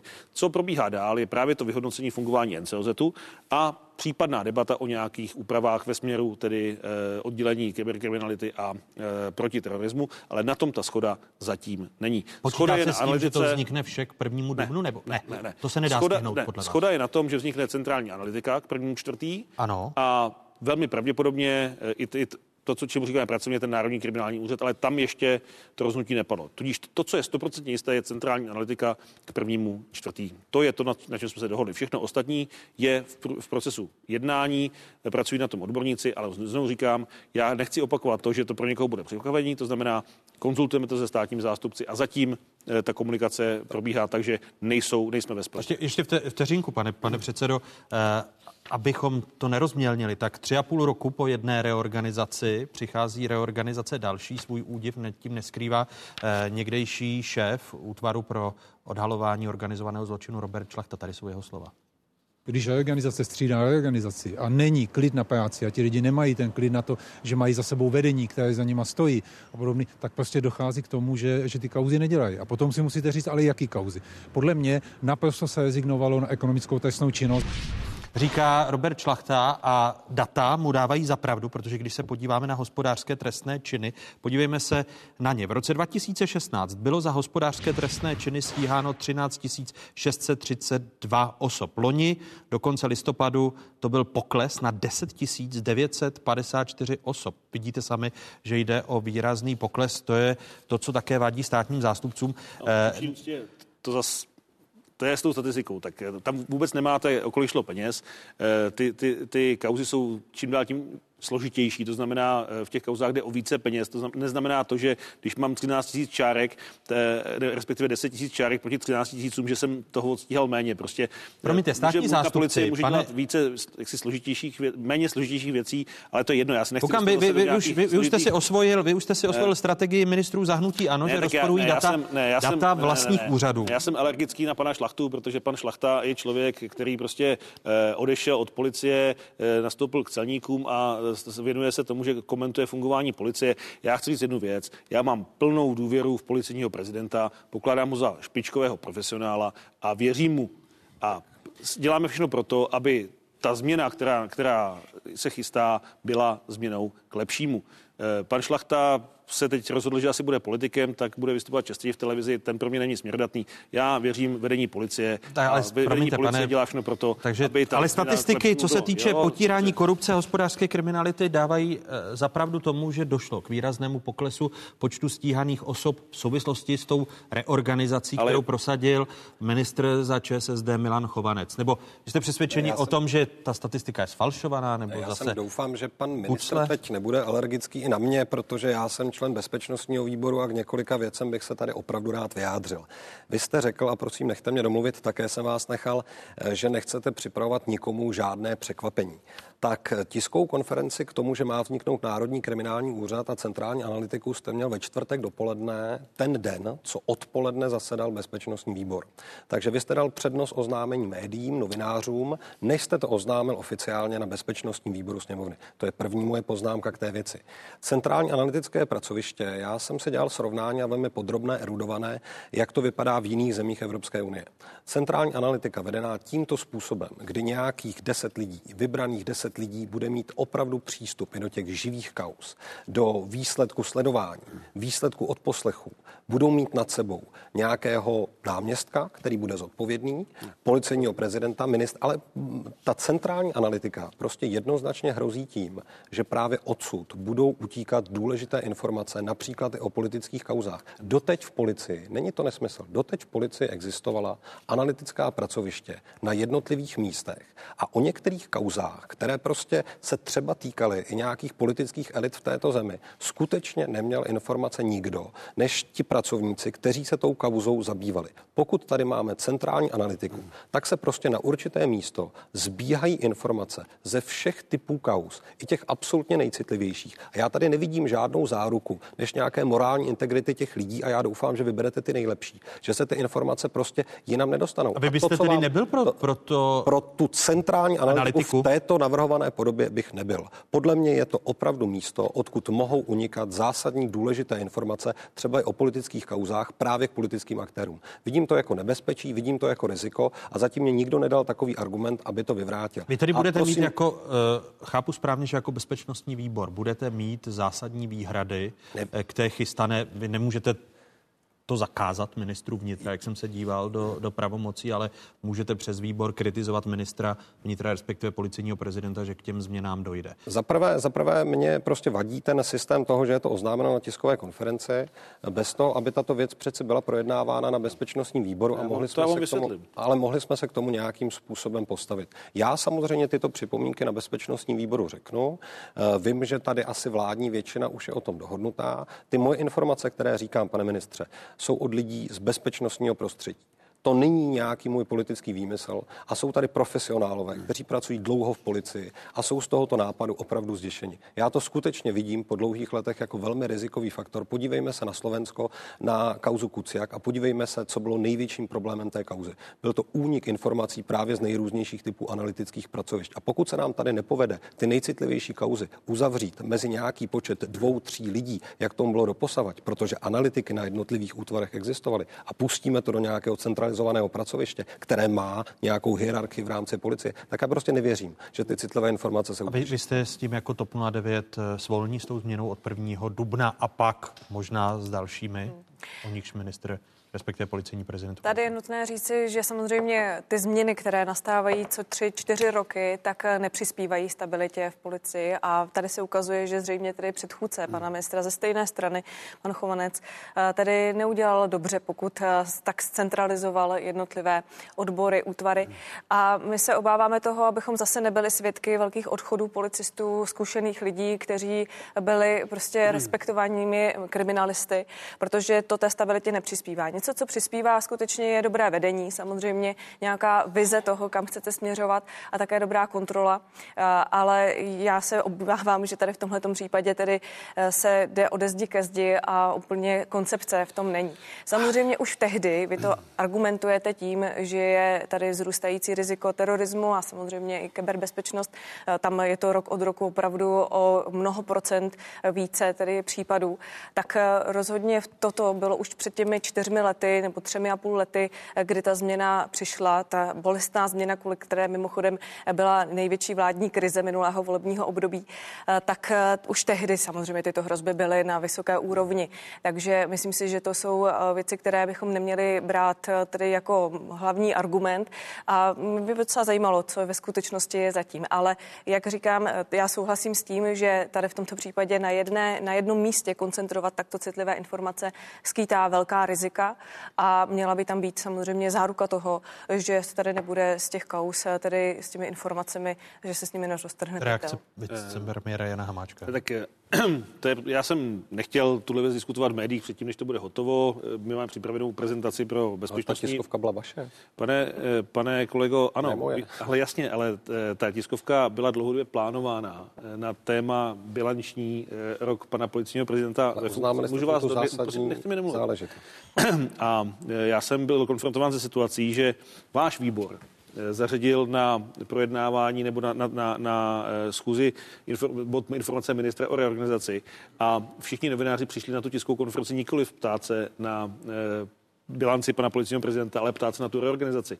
Takže mi nezbylo nic jiného, než to těm novinářům říct. Takže možná, možná, to byla, možná, to byla, možná to byla bylo to pochopeno jako, jako nevhodné, ale mě nic jiného nezbylo, protože byste si to na ten, na ten výbor dali. A, nic, a, a sám přiznáte, že jsme vám nic nového neřekli, protože jsme řekli to samé, co tady. Až to bude hotové, tak vám to přineseme. Eh, já vás chci ujistit, jak vás, tak i paní eh, předsedkyni či nějakého jiného zástupce TOP 09, který má toto na starosti, že než to podepíšu, tak si s vámi velmi rád sednu a veškeré ty vaše eh, argumenty vezmeme v potaz a pokusíme se je rozptýlit, ale nebudeme to dělat u Václava Moravce, uděláme to na ministerstvu vnitra za účastí vedení policie a příslušných odborníků. Pokud má máte nějaké odborníky, které, kteří mají e, pochybnosti, tak je vemte sebou. V klidu si to vyjasníme a věřte mi, já nepodepíšu nic, u čeho bych měl pochybnost, či bych měl rizik, nějaké riziko či obavu, že to bude změnou k horšímu. Já jsem přesvědčen, že tak, jak je to navrženo ze strany policie, je to cesta kupředu, ale jsme připraveni na odborné úrovni a nikoli v televizi si to s vámi probrat a uvidíme, jaké budou vaše argumenty po té, co si to vyříkáme. Já rozumím, nemáte informace, e, máte informace pouze z médií, my jsme připraveni to s vámi probrat, vysvětlit a pak si k tomu setíme znova. Je, tak jako Jedna věta, informace hmm, u Václava Moravce určitě to probírat nechci. Já jsem nebyl ten, kdo to chtěl probírat nejdříve v médiích, než na bezpečnostním výboru, kde já bych klidně byl pro utajený režim, abyste nám ty informace poskytl v nějaké míře podrobnosti. A za druhé prostě obava toho, že policie může být pod nějakým politickým vlivem, je v naší zemi v kauzách nejrůznějších vládních představitelů prostě na místě. Tečka. A ten zesiluje ten politický vliv. No, tak I tou já, reorganizací. Já, já jsem no, přesvědčen, právě ne, ne, já jsem přesvědčen o tom, že když je tady centrální analytika, kde se prostě scházejí veškeré citlivé informace o ekonomických a případně politických kauzách, tak to prostě riziko je. Vít Rakušan, Markéta Pekarová, Adamová, Jan Hamáček byli hlavními hosty otázek. Děkuji vám, přeji Díky dobrý rok 2020 a těším se na další setkávání v otázkách. Děkuji. děkuji. Co nás čeká dál? Už avizovaná diskuze, jak se bojuje s byrokracií, v jaké fázi je důvěra občanů ve fungující stát. Eh, hosty následující diskuze veřejná ochránkyně práv Anna Šabatová, její předchůdce ve funkci bývalý soudce ústavního soudu Pavel Varvařovský. Za pár chvilek tady na 24 chránit občany před státní byrokracií a libovůlí úřadů. To je úkol veřejného ochránce práv. Chcete-li ombudsmana. Při vzniku této instituce před 20 lety někteří politici projevovali, řekněme, neradost. Ombudsman je zbytečná věc eh, a že to je schválnost, která byla vyvzdorována v naší zemi a nedovedu si představit, čemu by mohla být užitečná. Prvním ombudsmanem se v prosinci roku 2000 stal někdejší ministr spravedlnosti Otakar Motejl. Jeho zástupkyní poslanci zvolili někdejší disidentku Annu Šabatovou. Jedním z důležitých poslání veřejného ochránce práv bude mapovat, tak, tak, tak a signalizovat tam, kde dochází chronicky nebo systémově k nějakým poruchám v oblasti státní zprávy a dávat inspiraci k eventuálnímu řešení. V podstatě nastupuji do rozjetého vlaku. Doktor Motejl už pět týdnů pracuje, něco tam vzniká a já se k tomu připojím se všemi svými silami. O užitečnosti úřadu se Otakar Motejl snažil veřejnost přesvědčit deset let. I díky němu se na světlo dostaly problémy jako sterilizace romských žen nebo utajování zdravotnické dokumentace příbuzným. Po Otakaru Motejlovi nastoupil do funkce Pavel Varvařovský. Já spíš bych se snažil být takový o trošku mladší doktor Motejl, být trochu nad věcí. V té době získal ombudsman možnost podávat v závažných případech žalobu k ochraně veřejného zájmu a také se mohl účastnit jednání ústavního soudu. I praxi druhého ombudsmana provázely silné příběhy. Úřad ku příkladu upozornil na případ policisty, který přišel o práci kvůli nákaze virem HIV.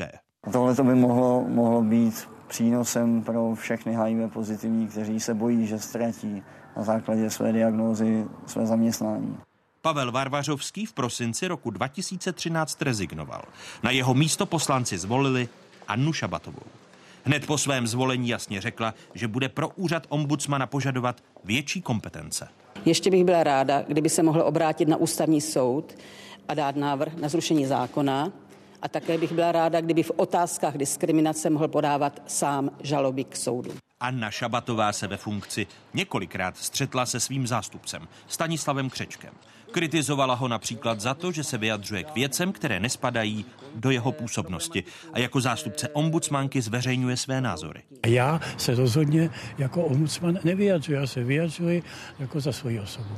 Stanislava Křečka nedávno ve funkci nahradila Monika Šimůnková. Ta v minulosti působila jako advokátka, zástupkyně ředitelky nadace Naše dítě nebo vládní zmocněnkyně pro lidská práva. Já bych se chtěla věnovat tomu, čemu se věnuji celý svůj profesní život, více ochraně dětí a dále obecněji na ochranu seniorů. Poslanci se budou úřadu veřejného ochránce práv věnovat i letos. V únoru končí mandát ombudsmance Aně Šabatové a sněmovna má vybrat jejího nástupce. A jak jste uslyšeli v první hodině otázek, tak s největší pravděpodobností v první volbě nebude veřejný ochránce práv vybrán. Připomínám, že poslanecká sněmovna vybírá podle eh, zákona z kandidátů, které navrhne prezident republiky Miloš Zeman a které navrhne Senát.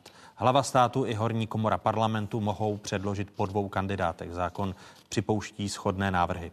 Funkce ombudsmana je neslučitelná s poslaneckou. Dalšími hosty dnešních otázek jsou avizovaní. Současná veřejná ochránkyně práv Anna Šabatová. Děkuji, že jste hostem. Vítejte. Dobrý den. A do Brna zdravím bývalého veřejného ochránce práv, bývalého soudce ústavního soudu Pavla Varvařovského. I vám přeji hezký nový rok 2020. Vítejte v otázkách. Děkuji, dobrý den. Zmiňoval jsem to v úvodu dnešních otázek hned v první hodině. Letos si připomínáme 20-leté výročí vzniku a existence uh, úřadu veřejného ochránce práv. Na čím především Anno Šabatová přemýšlíte v souvislosti s tím výročím? Tak já přemýšlím nejen v souvislosti s tím výročím, ale i s koncem svého mandátu nad tím, jestli jsem udělala všechno, co bylo v mých silách, jestli jsem eh, využila eh, v působení Eh, potenciál mých podpůrných eh, pracovníků, eh, jestli jsme vždy dostali tomu chránit každého před zvůlí úřadů, chránit lidi před špatným zacházením, před diskriminací, jak nám to ukládá zákon. A to bylo vlastně něco, co jsem si celých těch šest let opravdu pořád připomínala a říkala jsem si, že musím vydržet se stejným nasazením, jako jsem začínala až do konce. Podařilo se to? E, to musí posoudit jiní. To opravdu, pane Moravčen, nemůžu soudit já. Ale bylo to něco, s čím jsem pořád pracovala, k čemu jsem motivovala svoje kolegy. E, e, ráno jsem vstávala s tím, co budu ten den dělat, e, abych jako nepromarnila vlastně tu životní šanci věnovat se s takovým pozadím a s takovými možnostmi ochraně e, práv lidí. Když se bavíme i o těch 20 letech, i o tom vašem období, které za pár týdnů skončí, jaký dluh předáte své nástupkyni nebo nástupci? Já bych nemluvila o dluhu. A tady bych chtěla zdůraznit jednu hrozně důležitou věc, kontinuitu kontinuitu. Já jsem ještě měla to štěstí, že jsem vlastně prvních šest let, eh, obrazně řečeno pod křídlí Motejla, eh, mohla eh, se podílet na budování té instituce. Pak jsem odcházela zcela dobrovolně a sedm let eh, to dělali jiní. A já jsem velmi cítila, že tam ten duch eh, jak eh, doktora Motejla, tak ale i částečně můj zůstával. A myslím si, že na to navázal i doktor Varvařovský.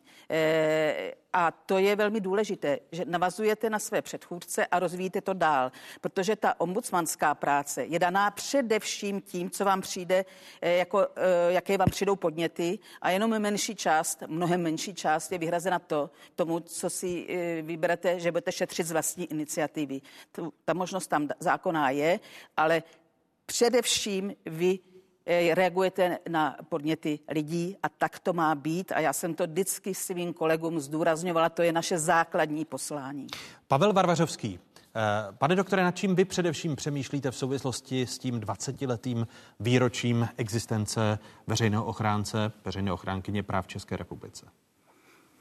Tak musím se přiznat, že jsem ten, nechci říct úřad, tu funkci jsem opustil před 6 lety a už nejen tento institut, ale i jiné věci sleduji spíše jako pozorovatel, poněvadž když nemáte žádnou zodpovědnost za výkon nějaké funkce, tak jste asi objektivnější.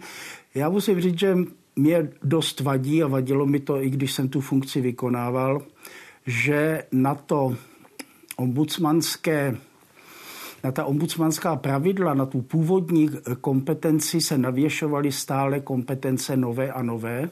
On proti tomu protestoval už doktor Motejl, říkal, že prostě ano, jistě, eh, chápu, že budovat nějakou novou dohlížející nezávislou instituci, že by to možná bylo drahé, ale nechtěl, aby se z toho stalo jakési, jakýsi moloch, já když jsem odcházel, tak už tam byly kompetence nové A odcházel jsem tedy, jak jsem říkal, před 6 lety a bylo tam, pokud se nemýlím, měl jsem k dispozici asi 60 svých kolegů právníků. Už to se mi zdálo číslo obrovské.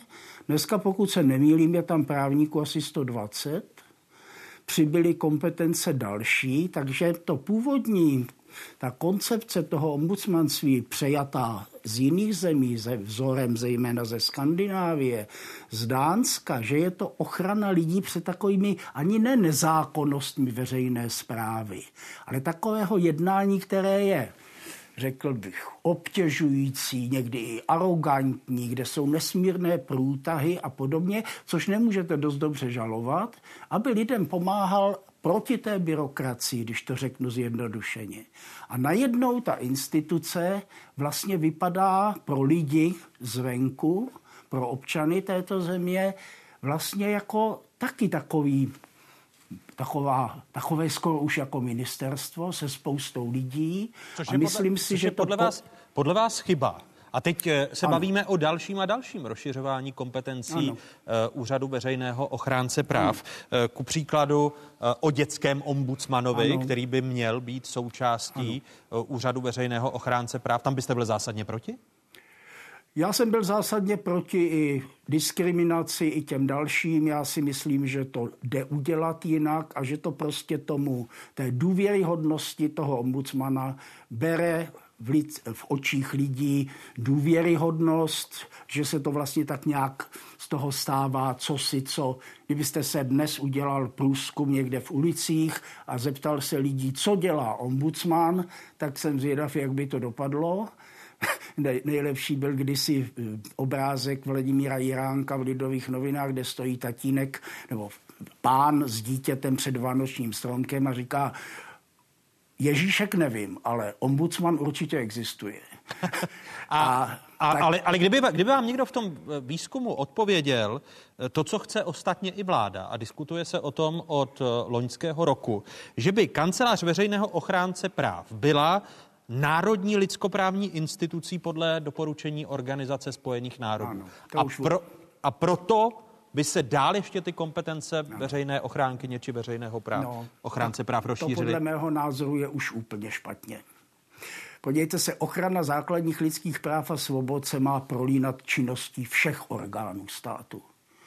To není něco, kde by mělo být nějaké ministerstvo lidských práv nebo nějaký, nějaký že by z toho byl nějaký velechrám ochrany, ochrany lidských práv. Já si myslím, že eh, že je to špatně. Jinými slovy, to bobtnání a přibývání dalších a dalších kompetencí, včetně té úvahy, která tady je od podzimu loňského roku, tak je spíš eh, zničením smysluplné práce veřejného ochránce práv této zemi.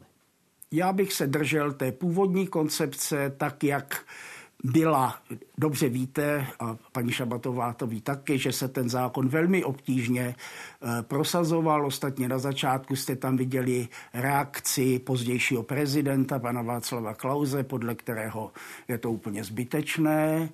A to byla ta původní kompetence podle Václava Klauze. Teď cituji Lidové noviny, rozhovor s ním z října loňského roku. Je zbytečný ústavní soud. Pan prezident se nechal slyšet, že něco takového se nikdy nemělo zřizovat a mohl bych pokračovat. Takže já si myslím, že jaksi smyslem institucí je, aby pro lidi byly čitelné, aby věděli, s čím tam můžou jít, co to naopak nedělá, co od toho můžou čekat a ještě teď nechci se dopouštět žádné, řekl bych, kritiky nebo hodnocení, ale musím říct, že bývaly doby, když tam byl doktor Motel s paní Šabatovou, že ještě v takových těch eh, hodnotících průzkumech, ne, že bych měl jaksi pro průzkumy veřejného mínění nějaký, že bych zvlášť tomu až nějak nadměrně věřil, ale o něčem to vypovídá. A doktor Motejl byl nejdůvěryhodnějším činitelem, vysoce postaveným. Já jsem se snažil, byli tam třeba procenta 68, 69, to dneska nemá nikdo. Já jsem se pak snažil to neskazit, tak ještě také jsem byl v těch průzkumech a dopadl jsem ku podivu. Podobně, no a dneska už se hodnocení veřejného ochránce práv a jeho, jeho hm, spolupracovníků nějak v těch průzkumech neobjevuje. Já nevím, jak by to dneska dopadlo, to musí posoudit jiní. Eh, Anna Šabatová, otázka na vás. Také byste se bránila tomu dalšímu rozšiřování kompetencí, k čemu se zavázala vláda právě e, s těmi doporučeními OSN a mezinárodními závazky, že se kancelář veřejné ochránky či veřejného ochránce práv v budoucnu stane tou národní lidskoprávní institucí? Nikoliv. Já si dovolím se svým ctěným předchůdcem nesouhlasit. Eh, není to nic osobního, to bych chtěla zdůraznit. Je to koncepční jako eh, postoj. Já jsem napsala svou doktorskou práci po té, co jsem odešla v roce 2007 z kanceláře eh, a z funkce, tak jsem v klidu sepsala svou práci, která se jmenovala od administrativního k lidskoprávnímu pojetí výzkum jednoho institutu ochrany práv a předpověděla jsem vlastně eh, ten další vývoj. On totiž není náhodný. Eh, to směřování k té lidskoprávní instituci probíhá v celé Evropě. Všechny země kromě asi čtyř dneska už ji mají a zhruba v polovině zemí to dělá ombudsman a zhruba v polovině zemí evropských se vydali tou cestou, že ombudsman je klasický ombudsman jenom pro úřady a e, ta lidskoprávní instituce je zvlášť. A e, vzhledem k tomu, že už několikrát zákonodárce e, a nikoliv já, a nikoliv někdo prostě v Brně, rozhodl, že svěří další působnost, tak e, oblast působení, tak my jsme se na tu cestu prostě zcela jednoduše už vydali. Jinými slovy i to... A i... Myslím si, že by to ano. opravdu už mělo vyústit v přepracování zákona jako celku a zachovat všechno pozitivní, tedy tu možnost šetřit ty konkrétní e, případy, i tu obecnou monitorovací a e, jaksi společenskou roli v kontrole nebo v e, monitorování lidských práv jako celku. E, což Tedy bude není. dobře, když i při kanceláři veřejného ochránce práv, a ti povede kdokoliv, zkrátka vaše nástupkyně či nástupce, budou mít i dětského ombudsmana a budou mít celou lidskoprávní agendu. Já bych byla ráda, kdyby to k tomu dospělo, měla by předcházet debata a nějaké semináře, aby také eh, třeba eh, opravdu ta společnost věděla eh, a potom poslanci, o čem se to hlasuje. Protože my máme tu složku vyřizování stížností a pak máme v některých oblastech takové systémové působení. A tam jde o to, aby to systémové působení v oblasti základních práv bylo už komplexní a nejenom e, selektivní, jako tu na diskriminaci, tu na dohled nad místy. Jo? Po 20 letech svoboda. by tedy měl vzniknout e, zásadní zákon, ano. respektive možná mm. úplně nový zákon o veřejném ochránci práv, který by ty různé novoly změnil a ještě ano. by dal veřejného. To, to bude ano. hlavní úkol pro vašeho nástupce. Ano, já si myslím, že ale pro společnost jako takovou, protože já bych trošku řekla e, ještě to, veřejný ochránce práv e, stejně jako ústavní soud by si neměli psát zákony. Ty to opravdu by měli dělat poslanci a e, mělo by to vyplynout ze společenské debaty. Ale chci říct, že já jsem byla k tomuto pojetí od začátku otevřená.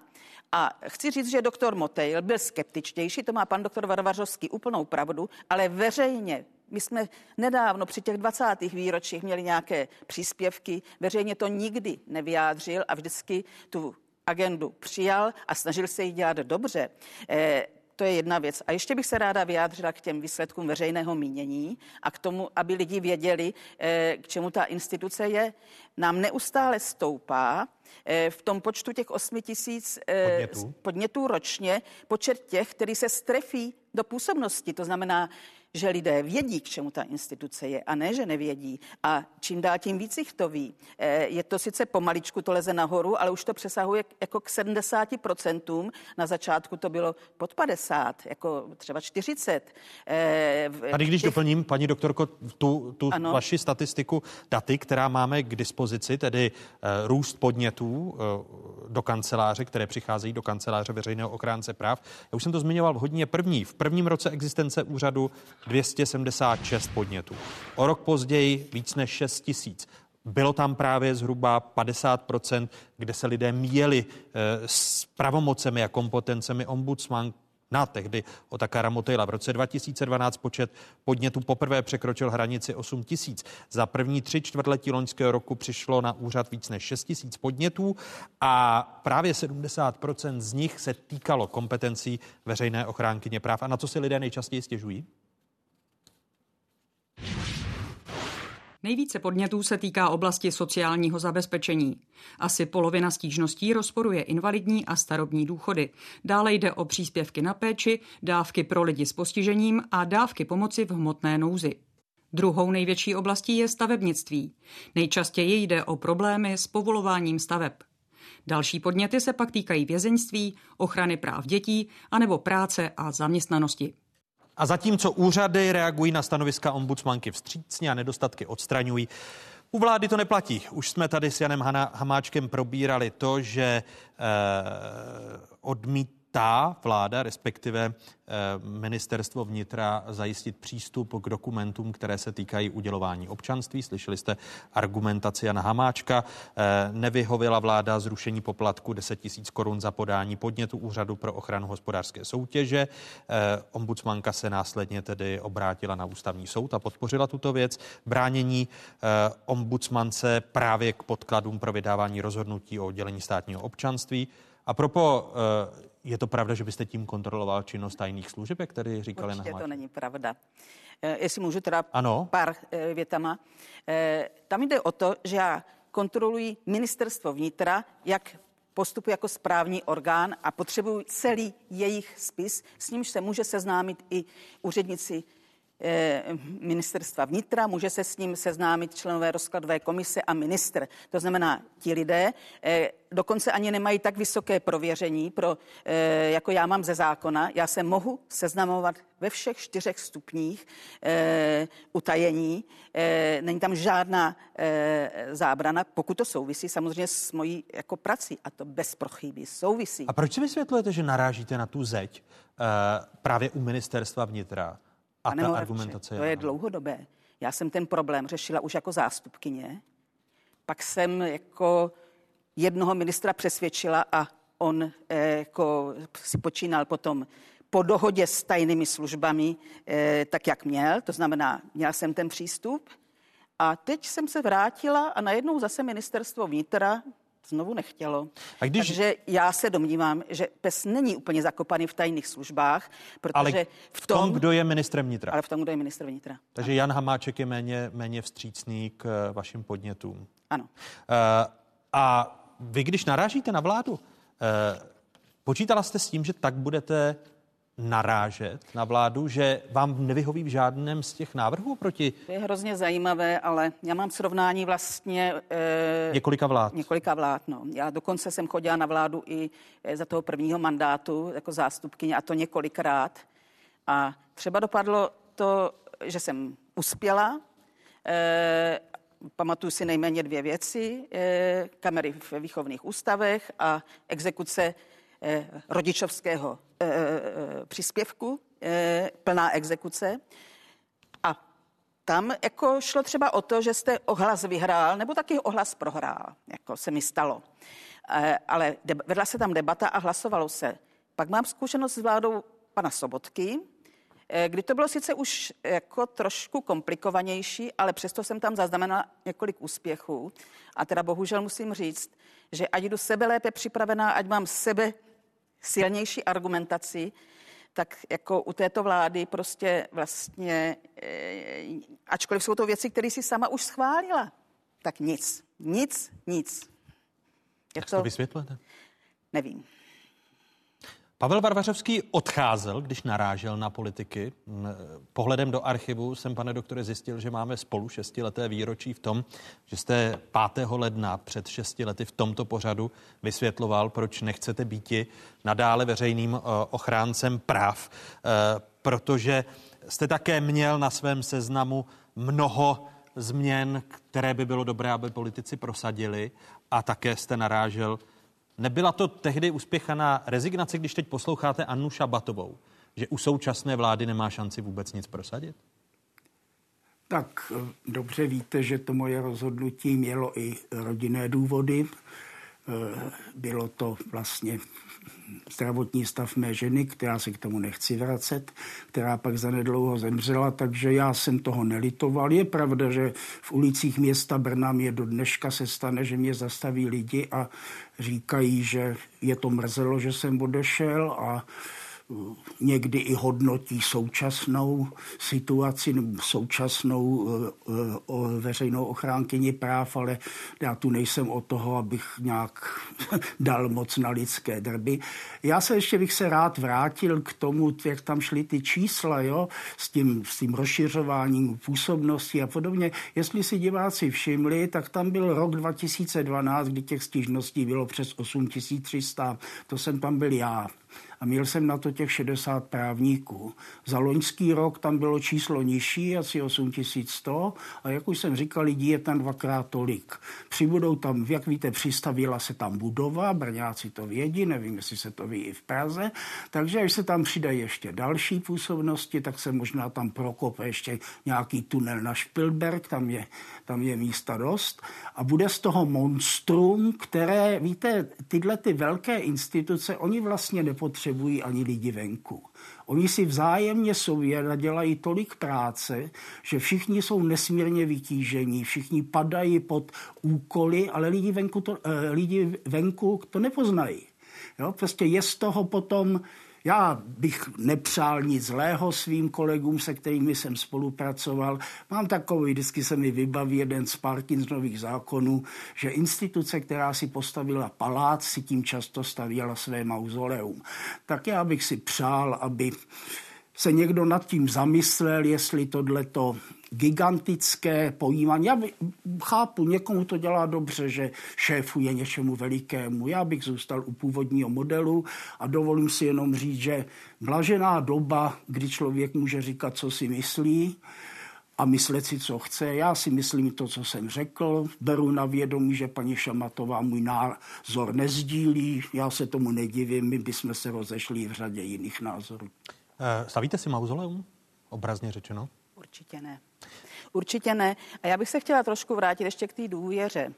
Eh, existuje výzkum, který probíhá od roku zhruba 2004 až 5, který sleduje instituce, prosím vás, ne jednotlivce a eh, ne tedy ty hlavy těch institucí, ne ty persony, ale instituce eh, a sleduje současně v jednom jako hnízdě nebo v jednom balíčku nejvyšší nejvyšší kontrolní úřad, ústavní soud a veřejné ochránce práv. A já jsem si teda nevzala nakonec jsem ten model, ale Zhruba v tom roce 2004, když se začalo, tak to bylo něco přes 50%, pak to mělo různé křivky a v poslední výzkum je zase 58% důvěry v instituci. Eh, trochu jinak dopadají jiné eh, průzkumy, ale chci říct, že na tom je nejzajímavější to, že ta křivka těch tří institucí jako kdyby jde pořád spolu. To znamená, když to klesne jedněm, tak to klesne i těm druhým.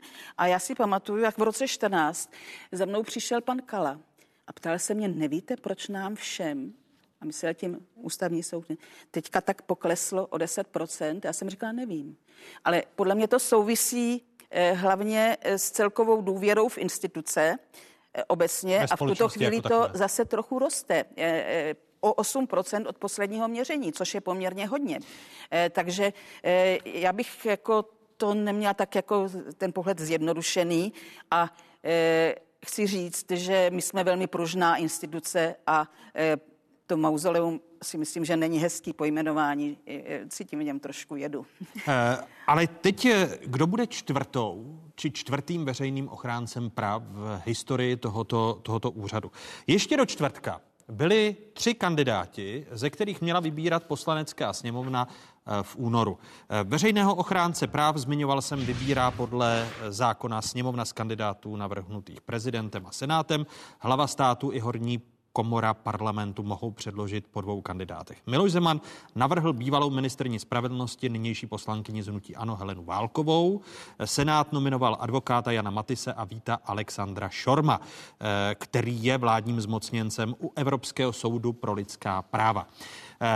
Exministrně spravedlnosti a kandidátka na ombudsmanku Helena Válková eh, byla vyřazena, eh, respektive vzdala se kandidatury a to poté, co vyšlo najevo, že publikovala text s nechválně známým komunistickým žalobcem Josefem Urválkem a obhajovala eh, zákon, který komunistický režim zneužíval proti svým odpůrcům. Eh, připomeňme si slova Heleny Válkové, která tvrdila ještě v tomto týdnu, že o zneužívání zákona nic nevěděla a Urválkovou minulost vůbec neznala. Já jsem tenkrát nevěděla, že byl eh, žalobcem v procesu Horákové. Eh, opravdu to jméno mi nic neříkalo. Bylo mi asi 27-30 roku a nezajímala jsem se v tomto směru o politiku. Můžete říci, že to byla chyba, ale jako já jsem ani nelustrovala a kdybych to zjistila, tak nevím, co bych udělala, jestli bych okamžitě dala výpověď. Jo, to těžko teď zodpovědět, tu otázku, ale já jsem se s ním podílela na zpracování nějakého odborného textu. Historik Pavel Blažek vysvětlení Heleny Válkové příliš nevěří, jak řekl v rozhovoru pro Českou televizi. Tady jsou jeho slova. Paní Válková nebyla osobou, která by se zabývala ochranným dohledem krátkodobě. To, že vlastně v těch svých článcích nereflektovala tady to no, zneužívání. On samotný ten nástroj byl represivní, jo? ale to využívání toho nástroje proti politickým oponentům e, samozřejmě svědčí o tom, jakou hodnotu měla její údajná vědecká práce. To, že paní Eh, Válková by to jméno neznala, když eh, studovala na právech, které bylo to poměrně krátce od Pražského jara, kde o tom Urválkovi se mluvilo hodně, že nevěděla, s kým vlastně pracuje v jednom ústavu, je pro mě úplně nepochopitelné.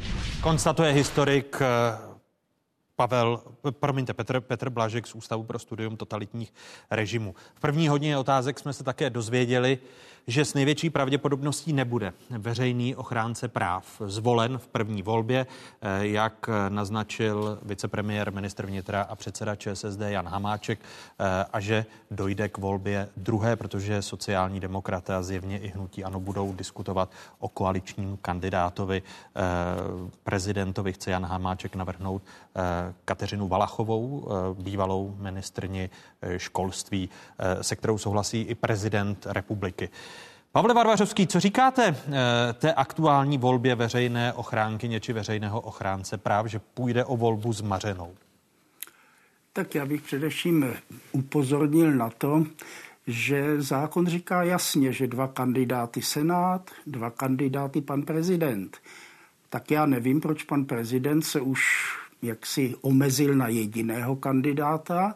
Dokonce je docela úsměvné jeho konstatování. Já jsem tedy, abych přijal vaše pozvání, tak jsem se sem dovezl sám, tak já jsem neviděl první část vašeho povídání, tak možná nejsem zcela v obraze, ale musím říct, že pan prezident samozřejmě je naprostý suverén v tom, koho navrhne. On k tomu nepotřebuje žádné návrhy. Jistě můžu to s někým si projednat nebo s někým se poradit, ale je naprosto tak jako u ústavních soudců. Prostě zváží, navrhne. Takže měli by, poslanecká sněmovna by měla vybírat ze čtyř, pokud nejsou shodné návrhy, což je možné, že k tomu dojde. Takže měli by být kandidáti čtyři, ať má poslanecká sněmovna jak si z čeho vybírat. Jinými slovy, prezident republiky si zjednodušuje práci a zjednodušil, když navrhl i Helenu Válkovou jako jedinou kandidátku sám za sebe. No tak já, pokud já o tom něco vím, tak řekl, že nějaký druhý kandidát, já nevím, kdo to byl, že údajně to nepřijal, no tak dobře, tak nemůžu ho nikoho nutit, aby dělal něco, co dělat nechce, i když třeba by si považoval za čest, že je navažen, ale může k tomu mít různé důvody. Já, kdyby mi to někde navrh, tak se taky slušně poděkuji, protože jsem si to vyzkoušel a stačilo. A takže já si myslím, že by se měl dodržovat zákon o veřejném ochránci práv, který tu proceduru, ke kterou má dojít k tomu, aby ta funkce byla obsazena, upravuje celkem jasně. Jinými, jinými slovy, tím, že Helena Válková stáhla tu svoji nominaci, tak považujete za logické, že ta únorová volba, kde se bude vybírat pouze ze dvou kandidátů Senátu, by se měla uskutečnit neúspěšně a mělo by se začít od čistého stolu? Podle mého by se neměla uskutečnit vůbec. Je času dost, aby pan prezident ty dva kandidáty nahlásil, když to snad nemůže být takový problém. Já si myslím, že máme v naší zemi dost lidí vzdělaných, kteří se těší nějaké veřejnému respektu Víte, u nás je jsem, problém. Jsem, ne, jsem neprávník, ale nevím, jestli z procedurálního hlediska eh, právního a jednacího řádu sněmovny je to, pane doktore, možné. Uh, jestli teď by mohl prezident dodatečně dodat další dva, dva kandidáty, uh, protože... Pane, pane doktore, podle mého, kde je vůle, tak je možné všechno. Nějaké lpění na... Jo, Duchu no, zákona nebo liteře zákona? No je, tak je já, já ne, nejsem žádným, řekl bych, detailním znalcem jednacího řádu, ale zdravý rozum mi říká, že když se odstnu v situaci, že mám dva kandidáty pouze od jednoho subjektu nadaného právem nominovat, takže prostě nebudu si jaksi přidělávat práci a dělat nějakou tady formální volbu. Prostě požádal bych pana prezidenta, ať nominuje dva kandidáty a pak by jsme, pak by poslanci měli normálně se pokusit, ono se to taky nemusí povést samozřejmě z těch čtyř. Já jsem taky byl zvolen až vlastně ve druhé skupině, poněvadž v tom prvním po smrti doktora Motejla se jim nikdo nezdál dost dobrý, no tak pak už asi byli unavený, tak zvolili mě. Otázka, stejná otázka pro Annu Šabatovou. Počítáte s tím, že ta první volba v únoru bude zmařena a že No. Bude úřad veřejného ochránce. Na začátku, když mluvil pan ano. doktor Varvařovský, tak jsem měla pocit, že tentokrát budu zcela souhlasit, ale v určitého okamžiku musím říct, že zásadně nesouhlasím. Takhle, eh, prezident republiky měl navrhnout dva kandidáty nebo kandidátky a neudělal to. Je to jeho povinnost zákona i oprávnění. Zeptejte se ústavních právníků, co tam převažuje víc. On to nenaplnil a pro, rozběhla se nějaká procedura. To tež se stalo, dovoluji si připomenout, před šesti lety, takže jsme šli potom do volby jenom dva e, s doktorem Křečkem. A nastala už situace, já jsem velký pamětník, pane, e, pane Moravče, já jsem čtyřikrát kandidovala na veřejnou chránkyni práv. Eh, v roce 2001 eh, tehdy doktor Vyvadil odstoupil po té, co už byl jako eh, zvolen senátem. Ale já považuji za zcela jednoznačný výklad, že ta volba musí teďka proběhnout. Není možné přepřehat během, během toho procesu, to je z mého pohledu to úplně nepochopitelné. A současně bych chtěla říct jednu důležitou věc. Já považuji za hrozné, že se domlouvají na tom, že ne, nikoho nezvolí. Já si dovoluji připomenout. Takže se vás dotklo to, co tady bylo v první, velmi, velmi, první hodině Protože otázek. velmi se mě to dotklo, protože představte si, volila se e, zástupce e, a dvakrát proběhla neúspěšná volba, ačkoliv tam byli velmi kvalitní kandidáti a kandidátky, e, respektive spíše kandidátky, ale i e, ten e, poslanecký, e, pardon, senátorský senátor byl eh, dobrý kandidát. A sněmovna v podstatě tyto lidi, kteří jdou do něčeho, místo aby bez těch kšeftů politických a dohod, kdo bude zástupce, kdo bude ochránce, aby nechali prostě hlasovat každýho podle svědomí z těch lidí, aby si vybrali, eh, tak eh, prostě tu volbu vědomně, eh, bylo to teda primárně hnutí ano, vlastně mařilo. A někdo, kdo má takovou pověst jako kladnou, jako je doktorka Wagnerová, prostě bývalá místopředsedkyně ústavního soudu, eh, bývalá předsedkyně nejvyššího soudu, já neznám žádnou kaňku v jejím životopise, tak tímto způsobem ji prostě nechají projít. E, to je, to je urážející. Jinými slovy, vadí, vadí, v té volbě. Jinými slovy, vadí vám i to, že se domluvá prezident republiky s Janem Hamáčkem, že ano, kandidátem tomu... Miloše Zemana má být eh, Kateřina no ne, Valachová. Mě především vadí, ať se poradí prezident s kým chce. On jako samozřejmě se může poradit, ale považuji za absurdní, že se formálně vadí, eh, radí jako e, s Hamáčkem a ří, tváří se jako, že to má být nějaký koaliční kandidát. Ne, to je oprávnění prezidenta republiky a současně povinnost navrhnout dva kandidáty. A to tež jde ze Senátu. A všimněte si, že Senát poslal dva kandidáty. A ti kandidáti se vyznačují tím, já nebudu říkat žádnou preferenci, že to vypadá, teda z toho, co zatím vím, že nejsou závislí na žádné politické straně, ale to by mělo být jejich plus. To by mělo být jejich plus. Eh, jinými a... slovy, vadí vám, pokud ano. by to byla bývalá ministrně školství Kateřina Valachová, pokud neřekla. by to byl politik? Prosím vás, to jsem neřekla. Mě, mě vadí jiná věc. Mě vadí ty pletichy, že nevolí z kandidátů, které mají, a že nechají volbu... Proto zákon říká, eh, že navrhuje prezident, jako navrhuje senát. Sněmovna si nemůže vybírat už ty kandidáty. Ona volí z toho, co dostane. A e, prostě má si vybrat. Má tam prostě lidi, který e, má si z čeho vybrat. Jinými slovy, přijde vám smutné, že nebudete ano. předávat svůj úřad svému nástupci, protože e, strany vládní koalice Eh, se dohodli, že nezvolí žádného z těch dvou. Já to, eh, ano, já to vnímám, že to od ní má určitou důstojnost té volbě, že se to stává prostě předmětem nějakého vyjednávání. Anna Šabatová, současná veřejná ochránkyně práv a děkuji do Brna Pavlu Varvařovskému, bývalému veřejnému ochránci práv a bývalému soudci ústavního soudu. Oběma vám děkuji, že jste byli hosta, hosty otázek a že jsme diskutovali o této instituci, která si připomíná 20 let. Děkuji vám. Děkuji za pozvání.